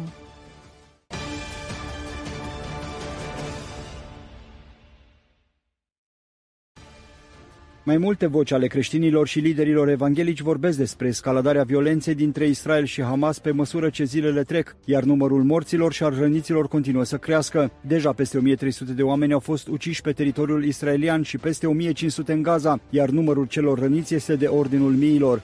În contextul în care evacuarea rezidenților din Gaza provoacă o criză umanitară uriașă, organizațiile creștine de caritate își oferă disponibilitatea pentru sprijinirea refugiaților. Reprezentantul Alianței Evanghelice Mondiale la sediul ONU din Geneva, Wissam al-Sabi, a spus pentru Evangelical Focus că organizațiile creștine din Liban, precum și din Israel și Palestina, cităm, au inițiative excepționale de stabilire a păcii, reconciliere și vindecare de rănile violenței, dar aceste inițiative trebuie să crească și să fie replicate la o scară mai mare. Este datoria noastră să fim făcători de pace și să urmăm împărăția sa aici pe pământ, a mai spus el. Se atrage atenția că informațiile neadevărate produc și mai multă confuzie și polarizare. Din prima zi a războiului dintre Israel și Hamas, conturile rețelelor de socializare care susțin organizația teroristă au început să publice postări menite să inducă în eroare publicul și să răspândească dezinformarea. Premierul britanic Rishi Sunak a fost primit joi de omologul său israelian Benjamin Netanyahu și au discutat despre noile evoluții de securitate din Israel și fâșia Gaza după atacul terorist al Hamas. Hamas sunt noi naziști, noul ISIS, a spus Netanyahu. Marea Britanie s-a luptat cu naziștii, lumea i-a stat alături în cea mai întunecată oră. De aceea trebuie să fim împreună și să câștigăm acum. Trebuie să luptăm și vom câștiga. În contrast direct cu Hamas, Israelul face tot posibilul pentru a evita rănirea civililor. Apoi a avertizat de asemenea că războiul va fi lung, dar că Hamas trebuie eliminat. Sunak a subliniat, susținem în mod categoric dreptul Israelului de a se apăra, de a merge după Hamas și de a-și recupera ostaticii. Comentând recentele vizite ale politicienilor occidentali în Israel, cunoscutul autor israelian Amir Tsarfati a spus cu tristețe că, cităm, Israelul comite din nou aceeași greșeală ca în trecutul său istoric, așa cum prezintă Biblia, și atunci, ca și acum, s-au încrezut în oameni și au fost dezamăgiți. Dumnezeu este singurul scut adevărat al poporului Israel. Țara mea va descoperi din nou acest adevăr, doar că lecția va fi învățată prin suferință, a mai spus Sarfati.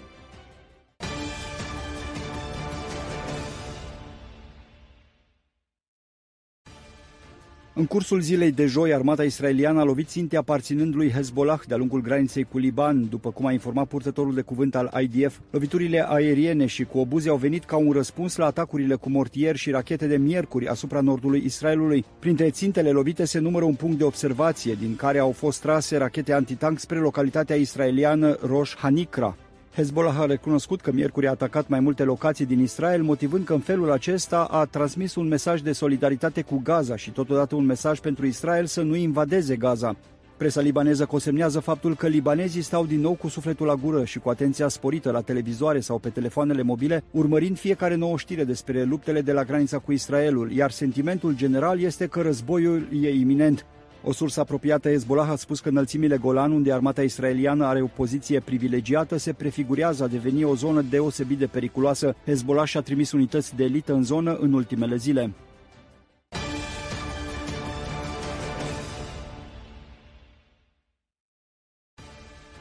Forțele de apărare ale Israelului au ridicat la 203 numărul de ostatici confirmați reținuți în Gaza. Purtătorul de cuvânt al IDF contra amiralul Daniel Hagari a spus că familiile au fost notificate și a subliniat că probabil numărul va crește pe măsură ce armata va primi informații noi. Hamas susține că de fapt are 250 de ostatici.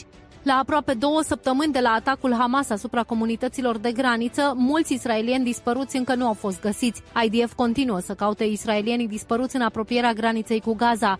Armata israeliană nu a exclus posibilitatea ca teroriștii Hamas care s-au infiltrat în Israel în timpul invaziei transfrontaliere devastatoare din 7 octombrie să fie încă ascunși în țară.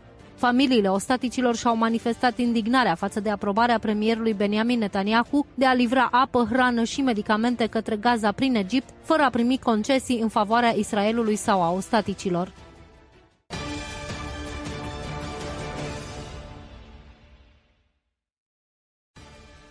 În localitatea Melilla din Spania a avut loc o demonstrație pro-palestiniană la care au participat zeci de oameni care au defilat pe străzile din centrul orașului scandând moarte Israelului și libertate Palestinei, potrivit zialului local El Faro de Manila. Destinația lor a fost sinagoga Or Zaroah. O mare parte a populației spaniole din Melilla este musulmană.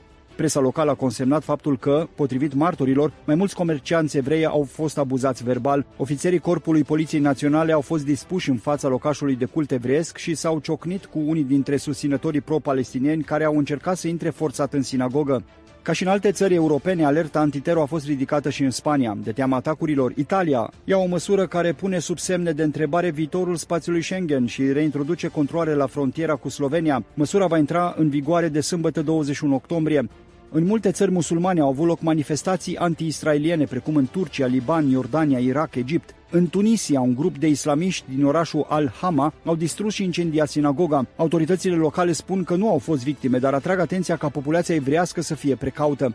Comentând creșterea uluitoare a valului de antisemitism în întreaga lume, cunoscutul avocat americano-israelian Ben Shapiro a spus că, uitându-se la ceea ce se întâmplă azi, are sentimentul că retrăiește perioada interbelică nazistă din Germania, când evreii erau urmăriți, amenințați, jigniți și găsiți vinovați pentru fapte neadevărate, făcând referire la explozia de la spitalul din Gaza provocată de jihadul islamic, dar pentru care a fost învinuit Israelul. Tot acest val de antisemitism este construit pe minciună și adevăruri parțiale.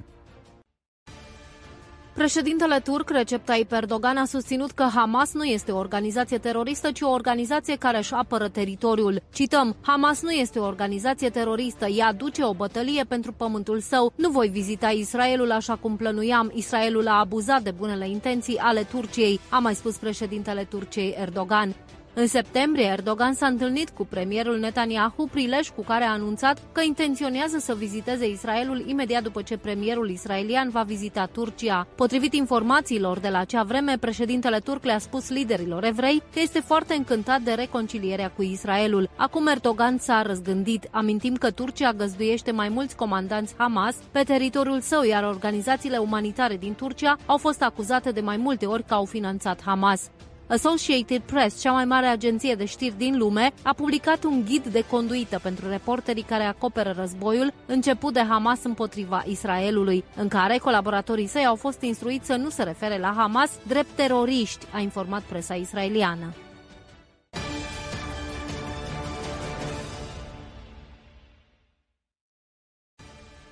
În încercarea de a combate informațiile exagerate și neverificate care provin din fâșia Gaza referitoare la suferința populației civile, autoritățile israeliene au publicat imagini aeriene ale rezervoarelor de depozitare Hamas din fâșia Gaza, care conțin cel puțin jumătate de milion de litri de combustibil. Cităm, lângă punctul de trecere a frontierei Rafa, Hamas deține rezervoare de combustibil care conțin sute de mii de litri de combustibil. Vă rugăm să-i trimiteți pe cei care se plâng de lipsa combustibilului în Gaza către Hamas, a transmis Ministerul Israelian al Apărării. Purtătorul de cuvânt al armatei israeliene, locotenent colonel Jonathan Cornicus, a spus că legile internaționale, cităm, nu ne obligă să oferim ajutor unei entități inamice care folosește toată energia și resursele de care dispune pentru a ne ucide civilii și pentru a lupta împotriva noastră, încheia citatul. El a explicat că teroriștii Hamas au nevoie de benzină pentru ventilatoarele care introduc aer în tunelurile de sub Gaza. În legătură cu nevoile civililor, alte opt camioane care conțineau ajutor umanitar au fost aduse marți seara în sudul fâșiei Gaza prin trecerea Rafa dinspre Egipt. Potrivit Semilunii Roșii, acesta este al patrulea convoi de ajutoare care a intrat în Gaza de la începutul războiului. Camioanele transportau apă, alimente și echipamente medicale. Surse din Israel au declarat că toate transporturile au fost inspectate de forțele de securitate înainte de a li se permite să intre în fâșie.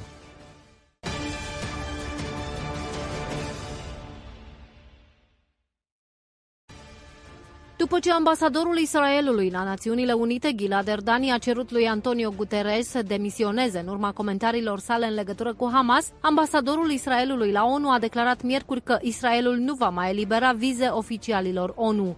Datorită observațiilor sale, vom refuza să eliberăm vize reprezentanților ONU, a confirmat Erdan la radioul armatei. Am refuzat deja o viză pentru subsecretarul general pentru afaceri umanitare Martin Griffiths. A sosit timpul să le dăm o lecție, a adăugat ambasadorul. Guterres i-a înfuriat pe israelieni în timpul reuniunii Consiliului de Securitate al ONU de marți, când a spus, cităm, este important să recunoaștem de asemenea că atacurile Hamas nu s-au petrecut într-un vid, susținând că poporul palestinian a fost supus unei ocupații sufocante de 56 de ani. Mulți alți oficiali israelieni s-au arătat indignați de afirmațiile părtinitoare ale secretarului general al ONU, care dovedesc o lipsă de recunoaștere a realității din jurul Israelului și a mentalității teroriștilor Hamas.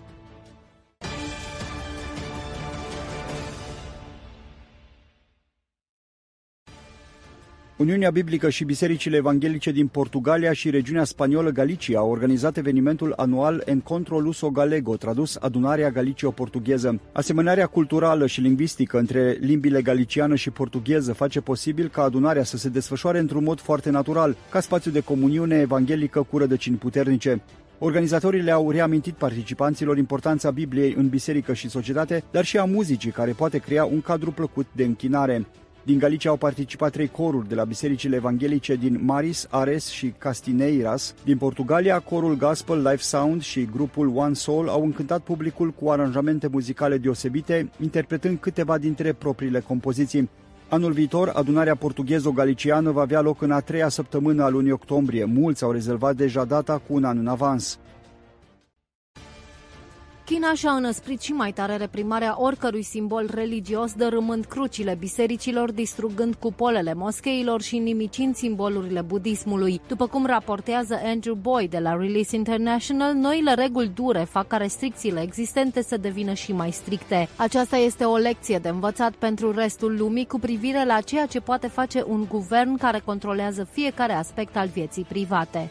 China își întărește controlul asupra bisericii prin măsuri noi și dure, menite să restrângă și mai mult libertatea religioasă. Din septembrie, noile reguli limitează toate activitățile religioase doar la locuri oficiale și împiedică afișarea simbolurilor religioase în spațiul liber.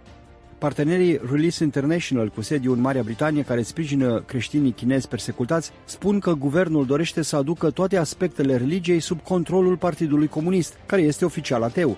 Ei spun că noile măsuri echivalează cu o interzicere completă a activităților religioase și reprezintă o încercare de a sufoca biserica subterană, unde creștinii se întâlnesc în secret pentru a se putea închina. În ultimii ani, peste 1500 de cruci au fost dărâmate doar în bisericile autorizate din provincia Zhejiang, iar partenerii Release International raportează că va începe un nou val de demolări al crucilor.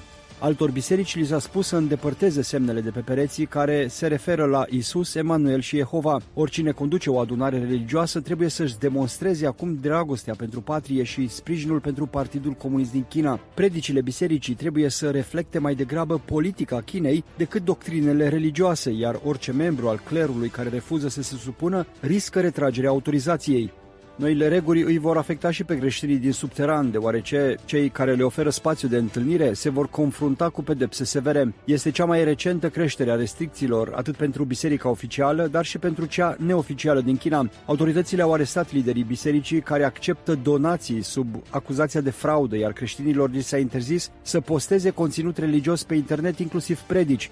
Devine din ce în ce mai dificil pentru creștini să se adune personal sau online. Partenerul Release International, Bob Fu, descrie atitudinea Partidului Comunist ca pe o, cităm, joacă de a Dumnezeu, deoarece schimbă modul în care este predată Evanghelia. Această atitudine ar trebui condamnată de comunitatea internațională, care să ia act de agravarea opresiunii din China. Cu toate acestea, în ciuda persecuției din ce în ce mai mari, creștinismul continuă să crească. Spre furia conducerii de la Beijing, există mai mulți creștini în China decât membri membri ai Partidului Comunist. Andrew Boyd pentru Global News Alliance.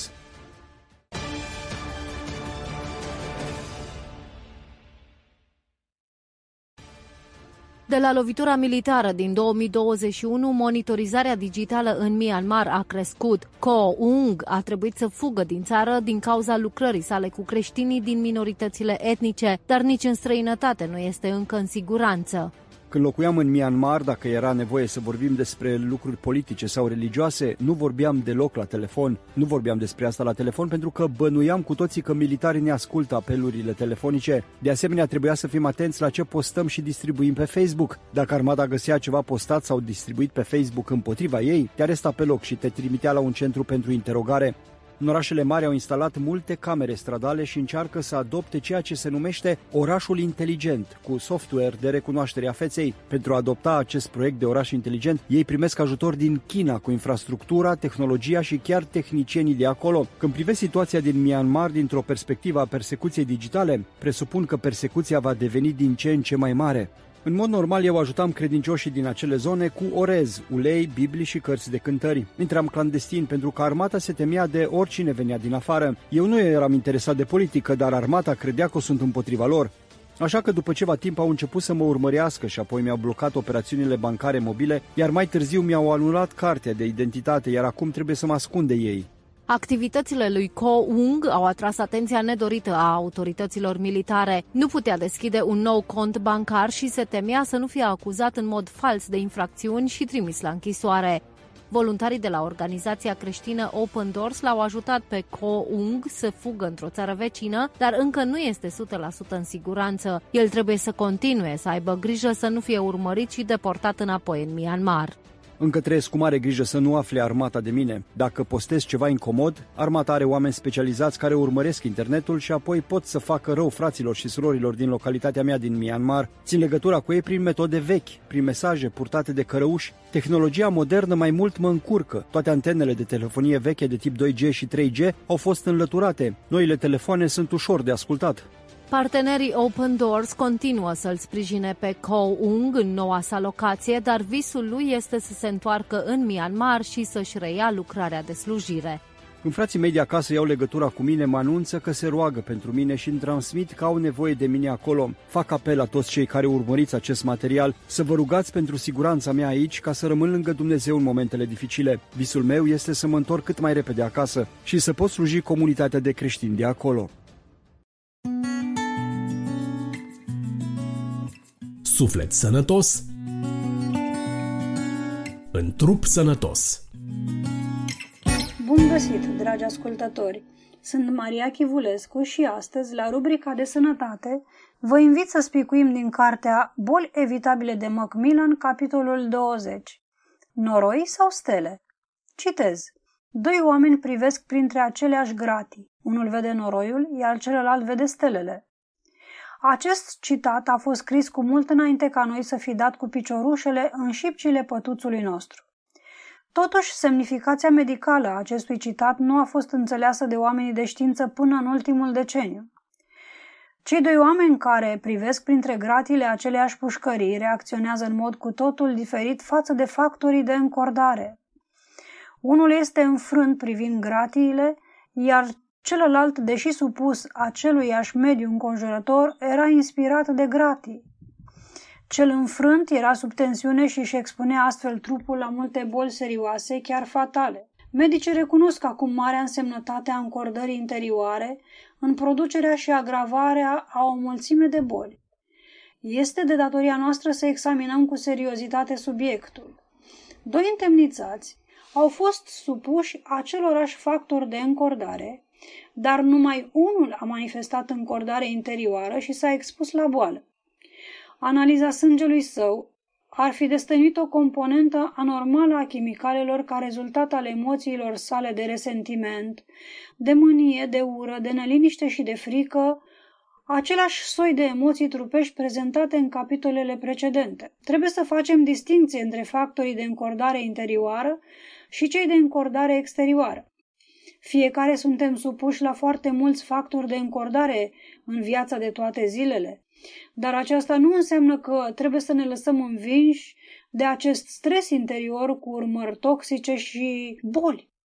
Unul din cei doi, supuși factorilor de încordare exterioară, gratile pușcăriei, a fost realmente inspirat de stele, stele pe care poate nu le-a observat niciodată înainte. Există mari diferențe în modul cum oamenii reacționează față de agenții de stres, ca de exemplu un accident de automobil, pedepsirea unui copil, alegerea celui mai bun frigider, alungarea câinelui vecinului din pătuțul cu flori sau deșteptarea la ora două din noapte din cauza unui cotoi. Unii pacienți contractează crize de stomac care durează săptămâni și necesită multă îngrijire medicală. Alții suferă de serioase migrene cu vomitări care îi pune în incapacitate de lucru pentru mai multe zile. Câțiva chiar sucombă din cauza unor atacuri coronariene. În schimb, alți indivizi, supuși la factori identici de încordare, se adaptează așa de bine încât ei nu se îmbolnăvesc.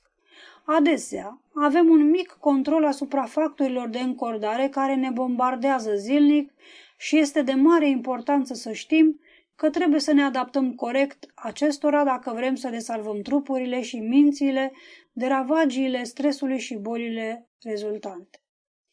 Trei lucruri trebuie să fie puse în practică dacă cineva vrea să se adapteze cu succes la încordările vieții de toate zilele. 1. Schimbarea, adică alternarea agenților de încordare. 2. Evitarea expunerii îndelungate la astfel de agenți prin intercalarea unor pauze de odihnă. Și 3. Luarea unei atitudini corecte a stării interioare. O minte înțeleaptă. Este important a reaminti că omul nu poate să fie expus mult sau continui, continuu unui aceluiași factor de încordare. Dulierul care ciocănește toată ziua nu va petrece timpul liber săpând în grădina de flori, cosind pajiștile sau lucrând într-un atelier de tâmplărie. Asemenea activități ar fi ideale pentru un funcționar sau un avocat.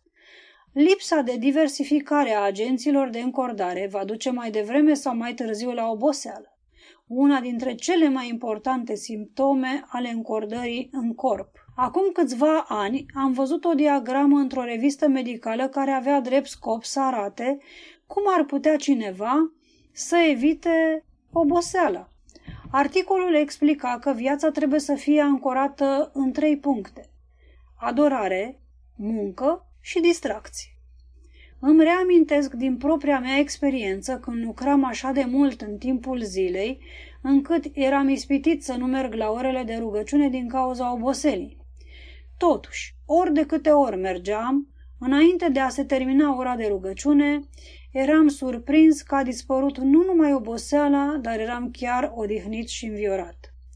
Citirea zilnică a Bibliei, rugăciunea și frecventarea serviciilor religioase sunt de cea mai mare valoare medicală. În al doilea rând, modul nostru de a gândi este factorul cel mai important în determinarea faptului dacă vom suferi sau nu de pe urma expunerii la încordarea zilnică.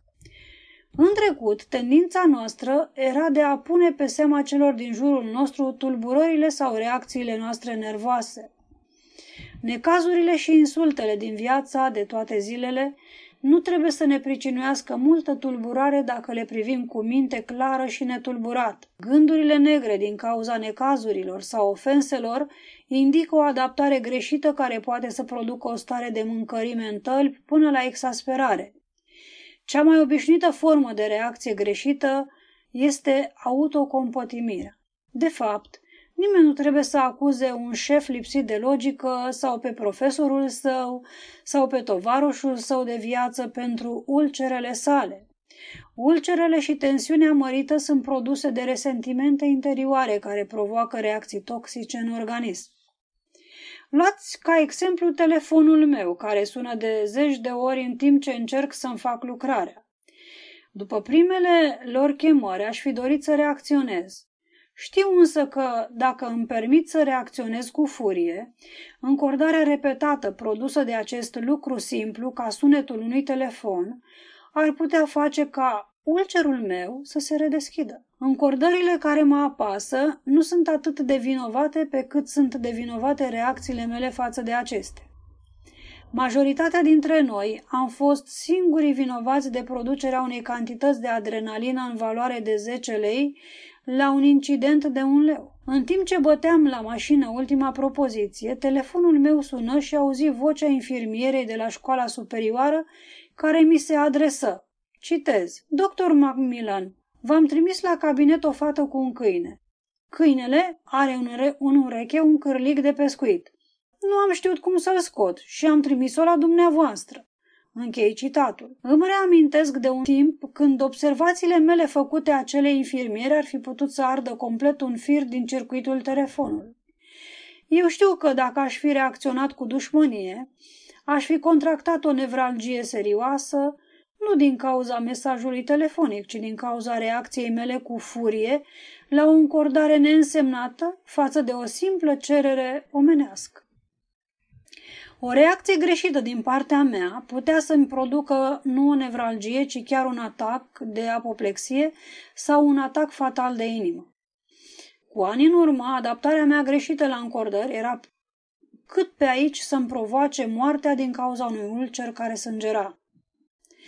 Trebuie să amintim însă că încordarea nu este întotdeauna singura cauza unei boli. Mai mult s-a dovedit că încordarea poate să ajute chiar la vindecarea unei boli ușoare. Dr. Hans Seiley a injectat ulei crotonic, substanță iritantă, sub pielea unui mare număr de șoareci. Acest ulei a format edeme noi inflamatorii. Sally a constatat că atunci când supunea pe unii șoareci la încordări ușoare, vindecarea inflamațiilor era grăbită. Când am făcut câte o greșeală, eu însumi am constatat că încordarea m-a vindecat adesea de durere sau suferințe ușoare. Totuși, dacă aș fi reacționat greșit, cu dușmănie, aș fi putut intra în spital pentru o săptămână. Nu este oare un fapt demn de luat în seamă că reacțiile noastre la încordare determină dacă încordarea este spre vindecarea noastră sau spre îmbolnăvire? Aici este cheia importantă pentru o viață îndelungată și fericită.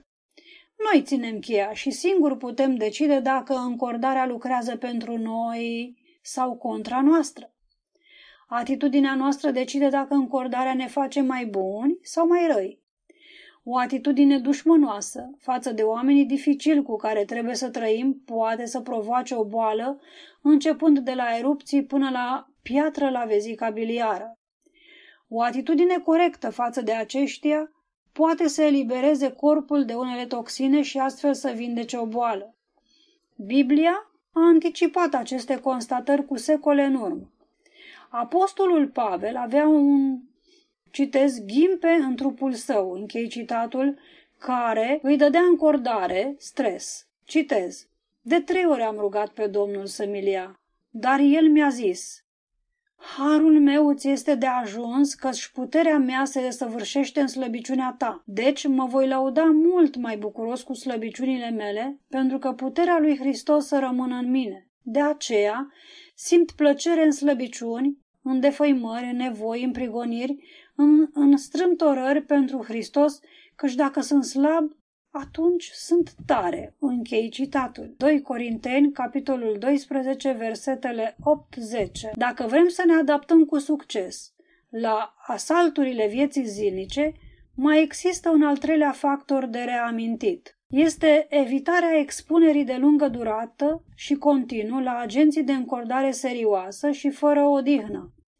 Există o limită a încordării pe care fiecare om poate să o suporte. Medicii Văd bărbați și femei care plătesc cum cu trupul și mintea lor pentru înhămarea exagerată la muncă, fără perioade de odihnă cuvenit. Mulți oameni ar fi încă în viață și azi dacă ar fi respectat povața lui Isus adresată ucenicilor să-i trudiți. Citez. Veniți singuri la o parte, într-un loc pustiu și odihniți-vă puțin, căci erau mulți care veneau și se duceau și ei nu aveau vreme nici să mănânce. Închei citatul. Marcu, capitolul 6, versetul 31. Mulți dintre cei 31.000 de soldați, aliați, făcuți prizonieri în Japonia și Corea în anul 1940, nu au putut vedea altceva decât, citez noroiul. Dr. Harold Wolf constata că acești prizonieri aveau hrană suficientă și, citez, Totuși deveneau apatici, indiferenți, nepăsători, nu mâncau și nu beau, nu se ajutau unii pe alții niciun fel, priveau cu ochii pierduți și în final mureau. Închei citatul. Din cei 31.000 de prizonieri, peste 8.000 au murit. Dr. Wolf constată că multe dintre aceste decese au fost provocate de, citez, disperare și lipsa de sprijin omenesc și afecțiune. Închei citatul.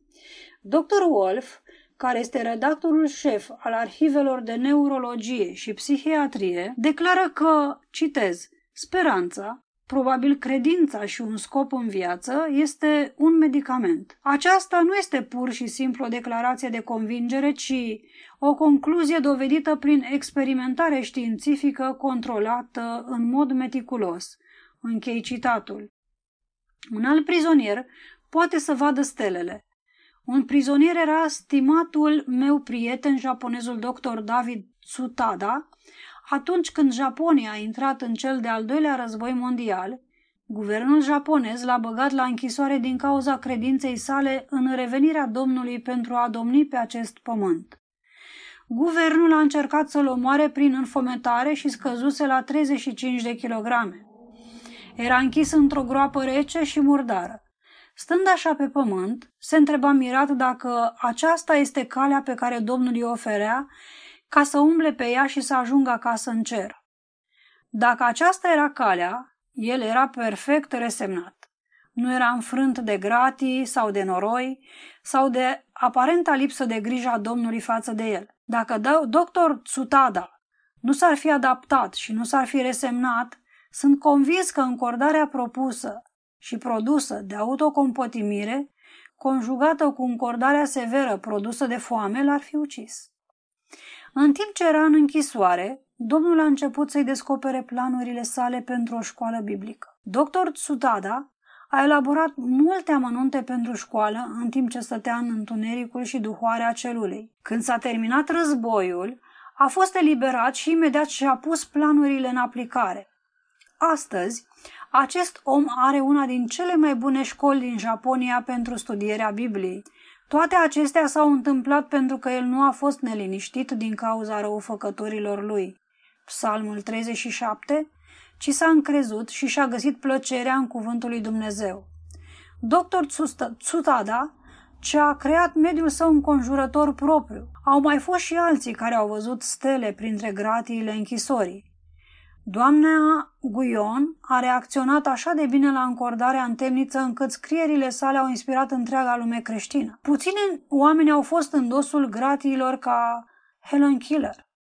Deși oarbă, surdă și mută, totuși ea deveni nemuritoare în analele mondiale fiindcă și-a întrebuințat adversitățile ca trepte pe care s-a urcat pentru a binecuvânta o lume întreagă cu spiritul și iubirea sa. Nu trebuie să ne fie frică în mod nejustificat de dificultățile vieții sau să parcurgem distanțe mari pentru a le evita. Vânturile puternice și contrarii nu suflă pentru distrugerea noastră. De fapt, marinarul înțelept poate să-și ajusteze pânzele în mod corect, astfel încât chiar și vânturile contrare să-l ajute ca să-și atingă ținta. Chiar și oamenii nesimpatici pot să ne ajute să facem ajustările necesare velaturii noastre mintale, care pe apă se numește tacking, griment, iar pe uscat se numește tact, abilitate. John Bunyan a uitat de gratiile închisorii atât de ocupat era cu lucrurile de dincolo de această lume. El a fericit nu numai sufletul său, ci și milioane de alți oameni cu cartea sa de succes peste secole. Citez Călătoria creștinului. Într-o altă carte a sa, Bunian, dădea un sfat excelent de pregătire a sufletului pentru încordări, chiar mai înainte ca ele să-l lovească. Cu toate că sfatul său a fost scris cu sute de ani în urmă, Nimic nu-l poate depăși nici în ziua de azi. Apoi, este înțelept ca în timpul când ne merge bine și avem tihnă să ne pregătim și pentru zile mai grele. Necazul poate veni de la Dumnezeu sau să fie îndurat ca fiind partea crucii noastre pe care trebuie să o luăm zilnic asupra noastră. Boala, moartea prietenilor, pierderea averii, etc., sunt lucruri la care trebuie să ne așteptăm fără a ne speria. Astfel trebuie să fim pregătiți și pentru timpul de necaz. Noi nu vom putea să le prevedem în întregime, dar vom putea să ne pregătim pentru ele și trebuie, așa cum s-a făcut aluzie mai înainte, să păstrăm ca pe o comoară promisiunile lui Dumnezeu, să umplem din abundență sufletele noastre cu mulțumiri și consolări și să fim ferm convinși de puterea lui Dumnezeu. Pentru a rezista și a nu ne da bătuți, este nevoie să avem, citez, picioarele încălțate cu râvna Evangheliei păcii. Închei citatul. Efeseni, capitolul 6, versetul 15. Majoritatea creștinilor nu au murit și nu s-au răstignit față de lume. Nu au făcut cunoștință cu Dumnezeu și promisiunile sale așa cum ar trebui să fie, nici nu sunt hotărât să-l urmeze pe deplin așa cum s-ar cuveni și de aceea sunt așa de descurajați și nemulțumiți atunci când vin necazurile peste ei. Acesta este un adevăr neîndoielnic.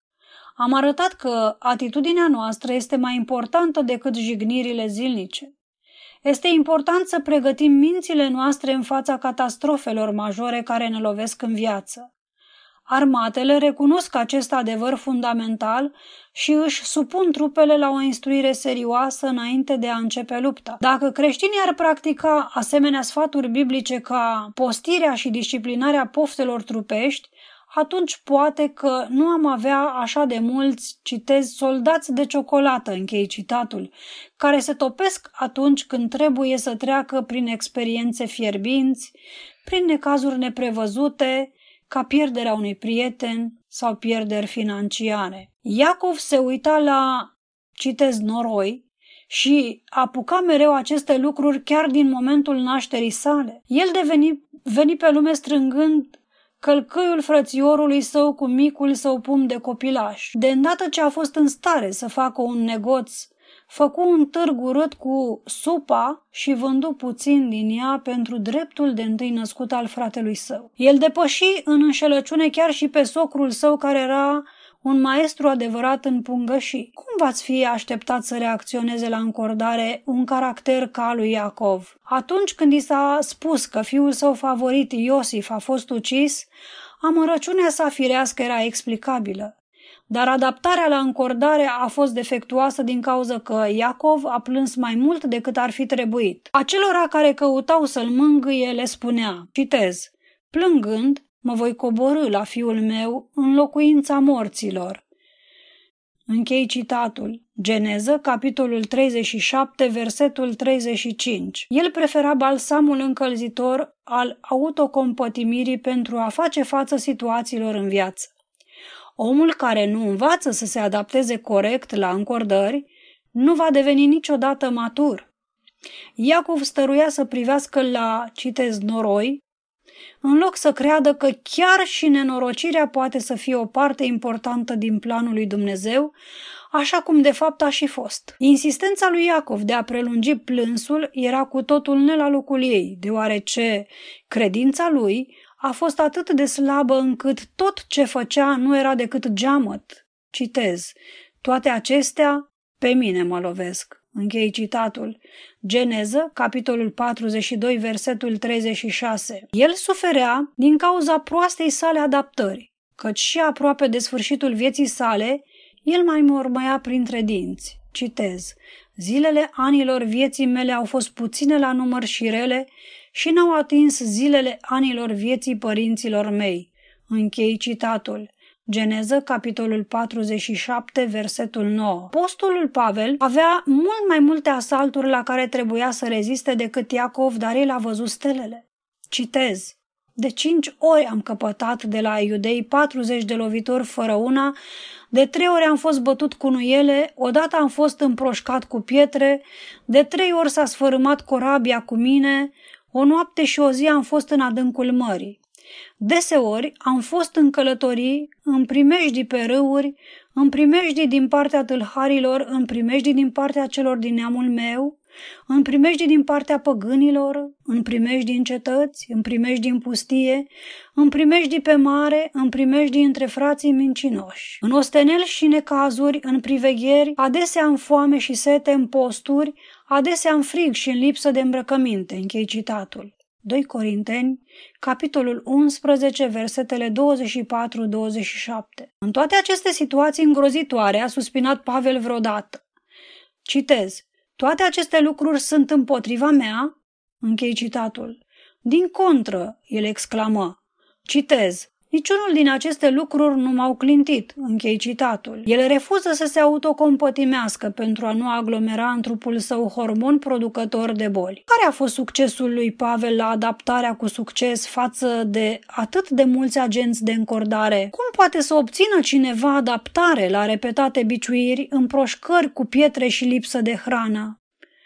Am remarcat deja că reacțiile noastre la încordările inevitabile în viață hotărăsc dacă ele ne vor vindeca sau ne vor omorâ. De aceea va fi foarte folositor și pentru noi să analizăm metoda învățată și folosită de Apostolul Pavel. După ce a enumerat o mulțime de agenți de încordare, stres care asaltează omenirea, el dă secretul divin pentru adaptarea cu succes la aceștia. Citez. Cine ne va despărți pe noi de dragostea lui Hristos? Necazul sau strâmtorarea, sau prigonirea, sau foametea, sau lipsa de îmbrăcăminte, sau primejdia, sau sabia. Este scris, citez, din pricina ta suntem dați morții toată ziua. Suntem socotiți ca niște oi de tăiat. Totuși, în toate aceste lucruri, noi suntem mai mult decât biruitori prin acela care ne-a iubit.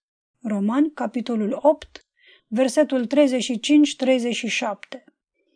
Acesta este secretul biblic pentru adaptarea cu succes la toate asalturile vieții.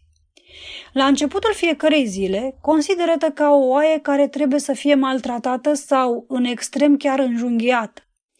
Dacă iei această atitudine în sufletul tău, atunci nimic din ceea ce va veni nu va putea să te înfrângă sau să te neliniștească. Un om care își așteaptă moartea nu este neliniștit de factorii nenumărați ai încordării care agită pe cei din jur. El nu este tulburat din cauza că găinile vecinului au scormonit în stratul său de flori. Artrita nu s-a înrăutățit din cauza că impozitele asupra casei sale s-au majorat.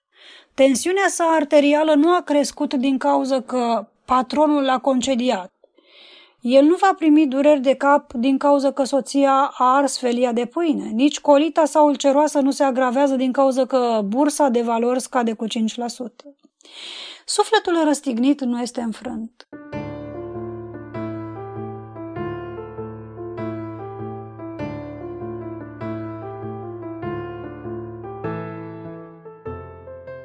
Recenzie de carte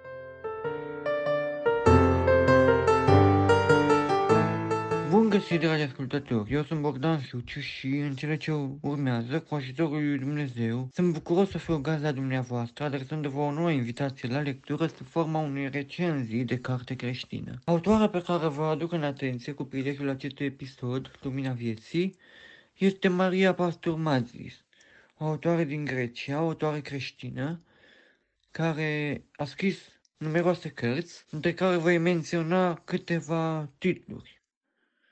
Spre exemplu, Iubește-mă dacă nu veneai tu, Sfântul, Prințesa Simplitate sau artistul lui Dumnezeu sunt, așa cum spuneam, doar câteva dintre titlurile care compun o listă mult mai lungă, semnată Maria Pastor Mazis. Cartea asupra căreia vreau să vă invit să reflectăm împreună în vreme de câteva minute este Dacă nu veneai tu. Cartea redă povestea Lidei, o tânără născută și crescută în spațiul geografic al Greciei, într-o familie credincioasă, Lida însăși fiind o tânără credincioasă, de o frumusețe interioară aparte, care a fost dăruită de Dumnezeu și cu un remarcabil talent la pian. Talentul muzical al Lidei i-a oferit, pe de o parte, aprecierea atât a profesorului ei de muzică, dar și a celor care au avut ocazia să o asculte cântând de-a lungul timpului, iar pe de altă parte, oportunitatea de a accede pe scena operei din Viena.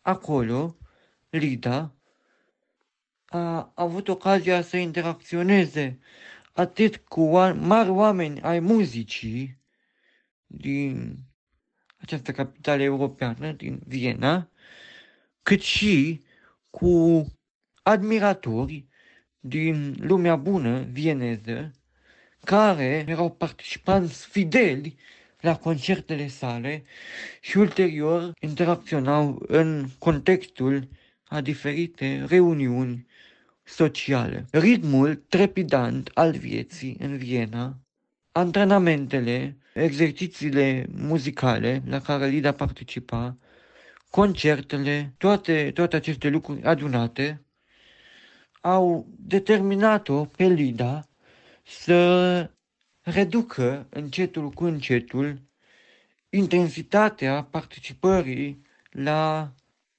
slujbele religioase de la biserică. Ajungea din ce în ce mai târziu la ele, sfârșind prin a renunța cu totul să mai frecventeze biserica. La un moment dat, pe când uh, se afla într-un punct de vârf al carierei sale artistice, cu o frumoasă reputație și cu perspective din ce în ce mai promițătoare, Lida are o experiență care schimbă în totalitate viața acesteia. are un accident în urma căreia, căruia rămâne fără vedere. Cum va reuși Lida să depășească acest moment? O va ajuta acest accident să evite o altă alegere nefericită? O va ajuta să redescopere pe Dumnezeu? Va fi acest accident un punct de reflexie în viața Lidei? Sau va fi un mod în care ea se va îndepărta mai mult de valorile uh, deprinse de la părinții ei, afundându-se în nefericire? Vă las dumneavoastră plăcerea să aflați răspunsul la aceste întrebări. Ceea ce vă pot spune este că mi-a plăcut cartea, am citit-o mai de mult și a fost o lectură frumoasă, o lectură scurtă, cartea se citește foarte repede. Eu am terminat-o în când 6 sau 7 ore, dacă nu mă înșel. Ea este disponibilă atât în format tipărit, cât și în format audio. Ascultătorii nevăzători ai revistei Lumina Vieții o pot uh, accesa această carte, serverul uh, domnului Cristi Simion, secțiunea ProLumină, cărți audio diverse. Acolo poate fi lecturată în format audio cartea de Dacă nu veneai tu, carte scrisă de Maria Pasturmatis.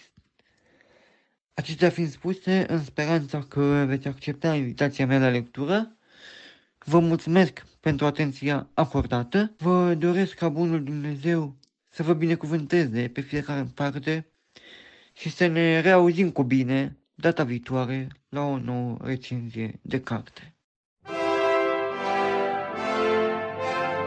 Poșta redacției Așadar, iată-ne ajuns și la finalul acestui număr, dragi ascultători.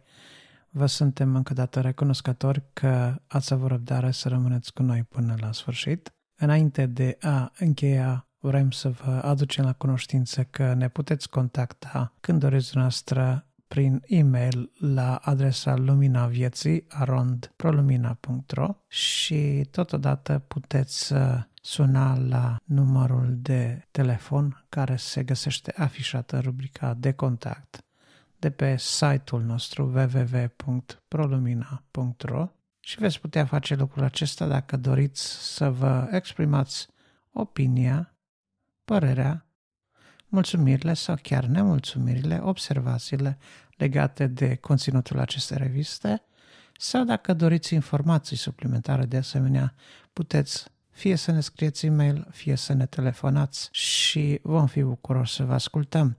În cazul în care doriți să colaborați cu ProLumina la realizarea acestei reviste, de asemenea vă suntem uh, recunoscători și dacă vom considera că materialul sau conținutul pe care vreți să-l propuneți este potrivit pentru revistă, vă vom menționa, vom publica la momentul uh, potrivit acel material, bineînțeles nu înainte de a anunța alăturarea noastră la colectivul redacțional.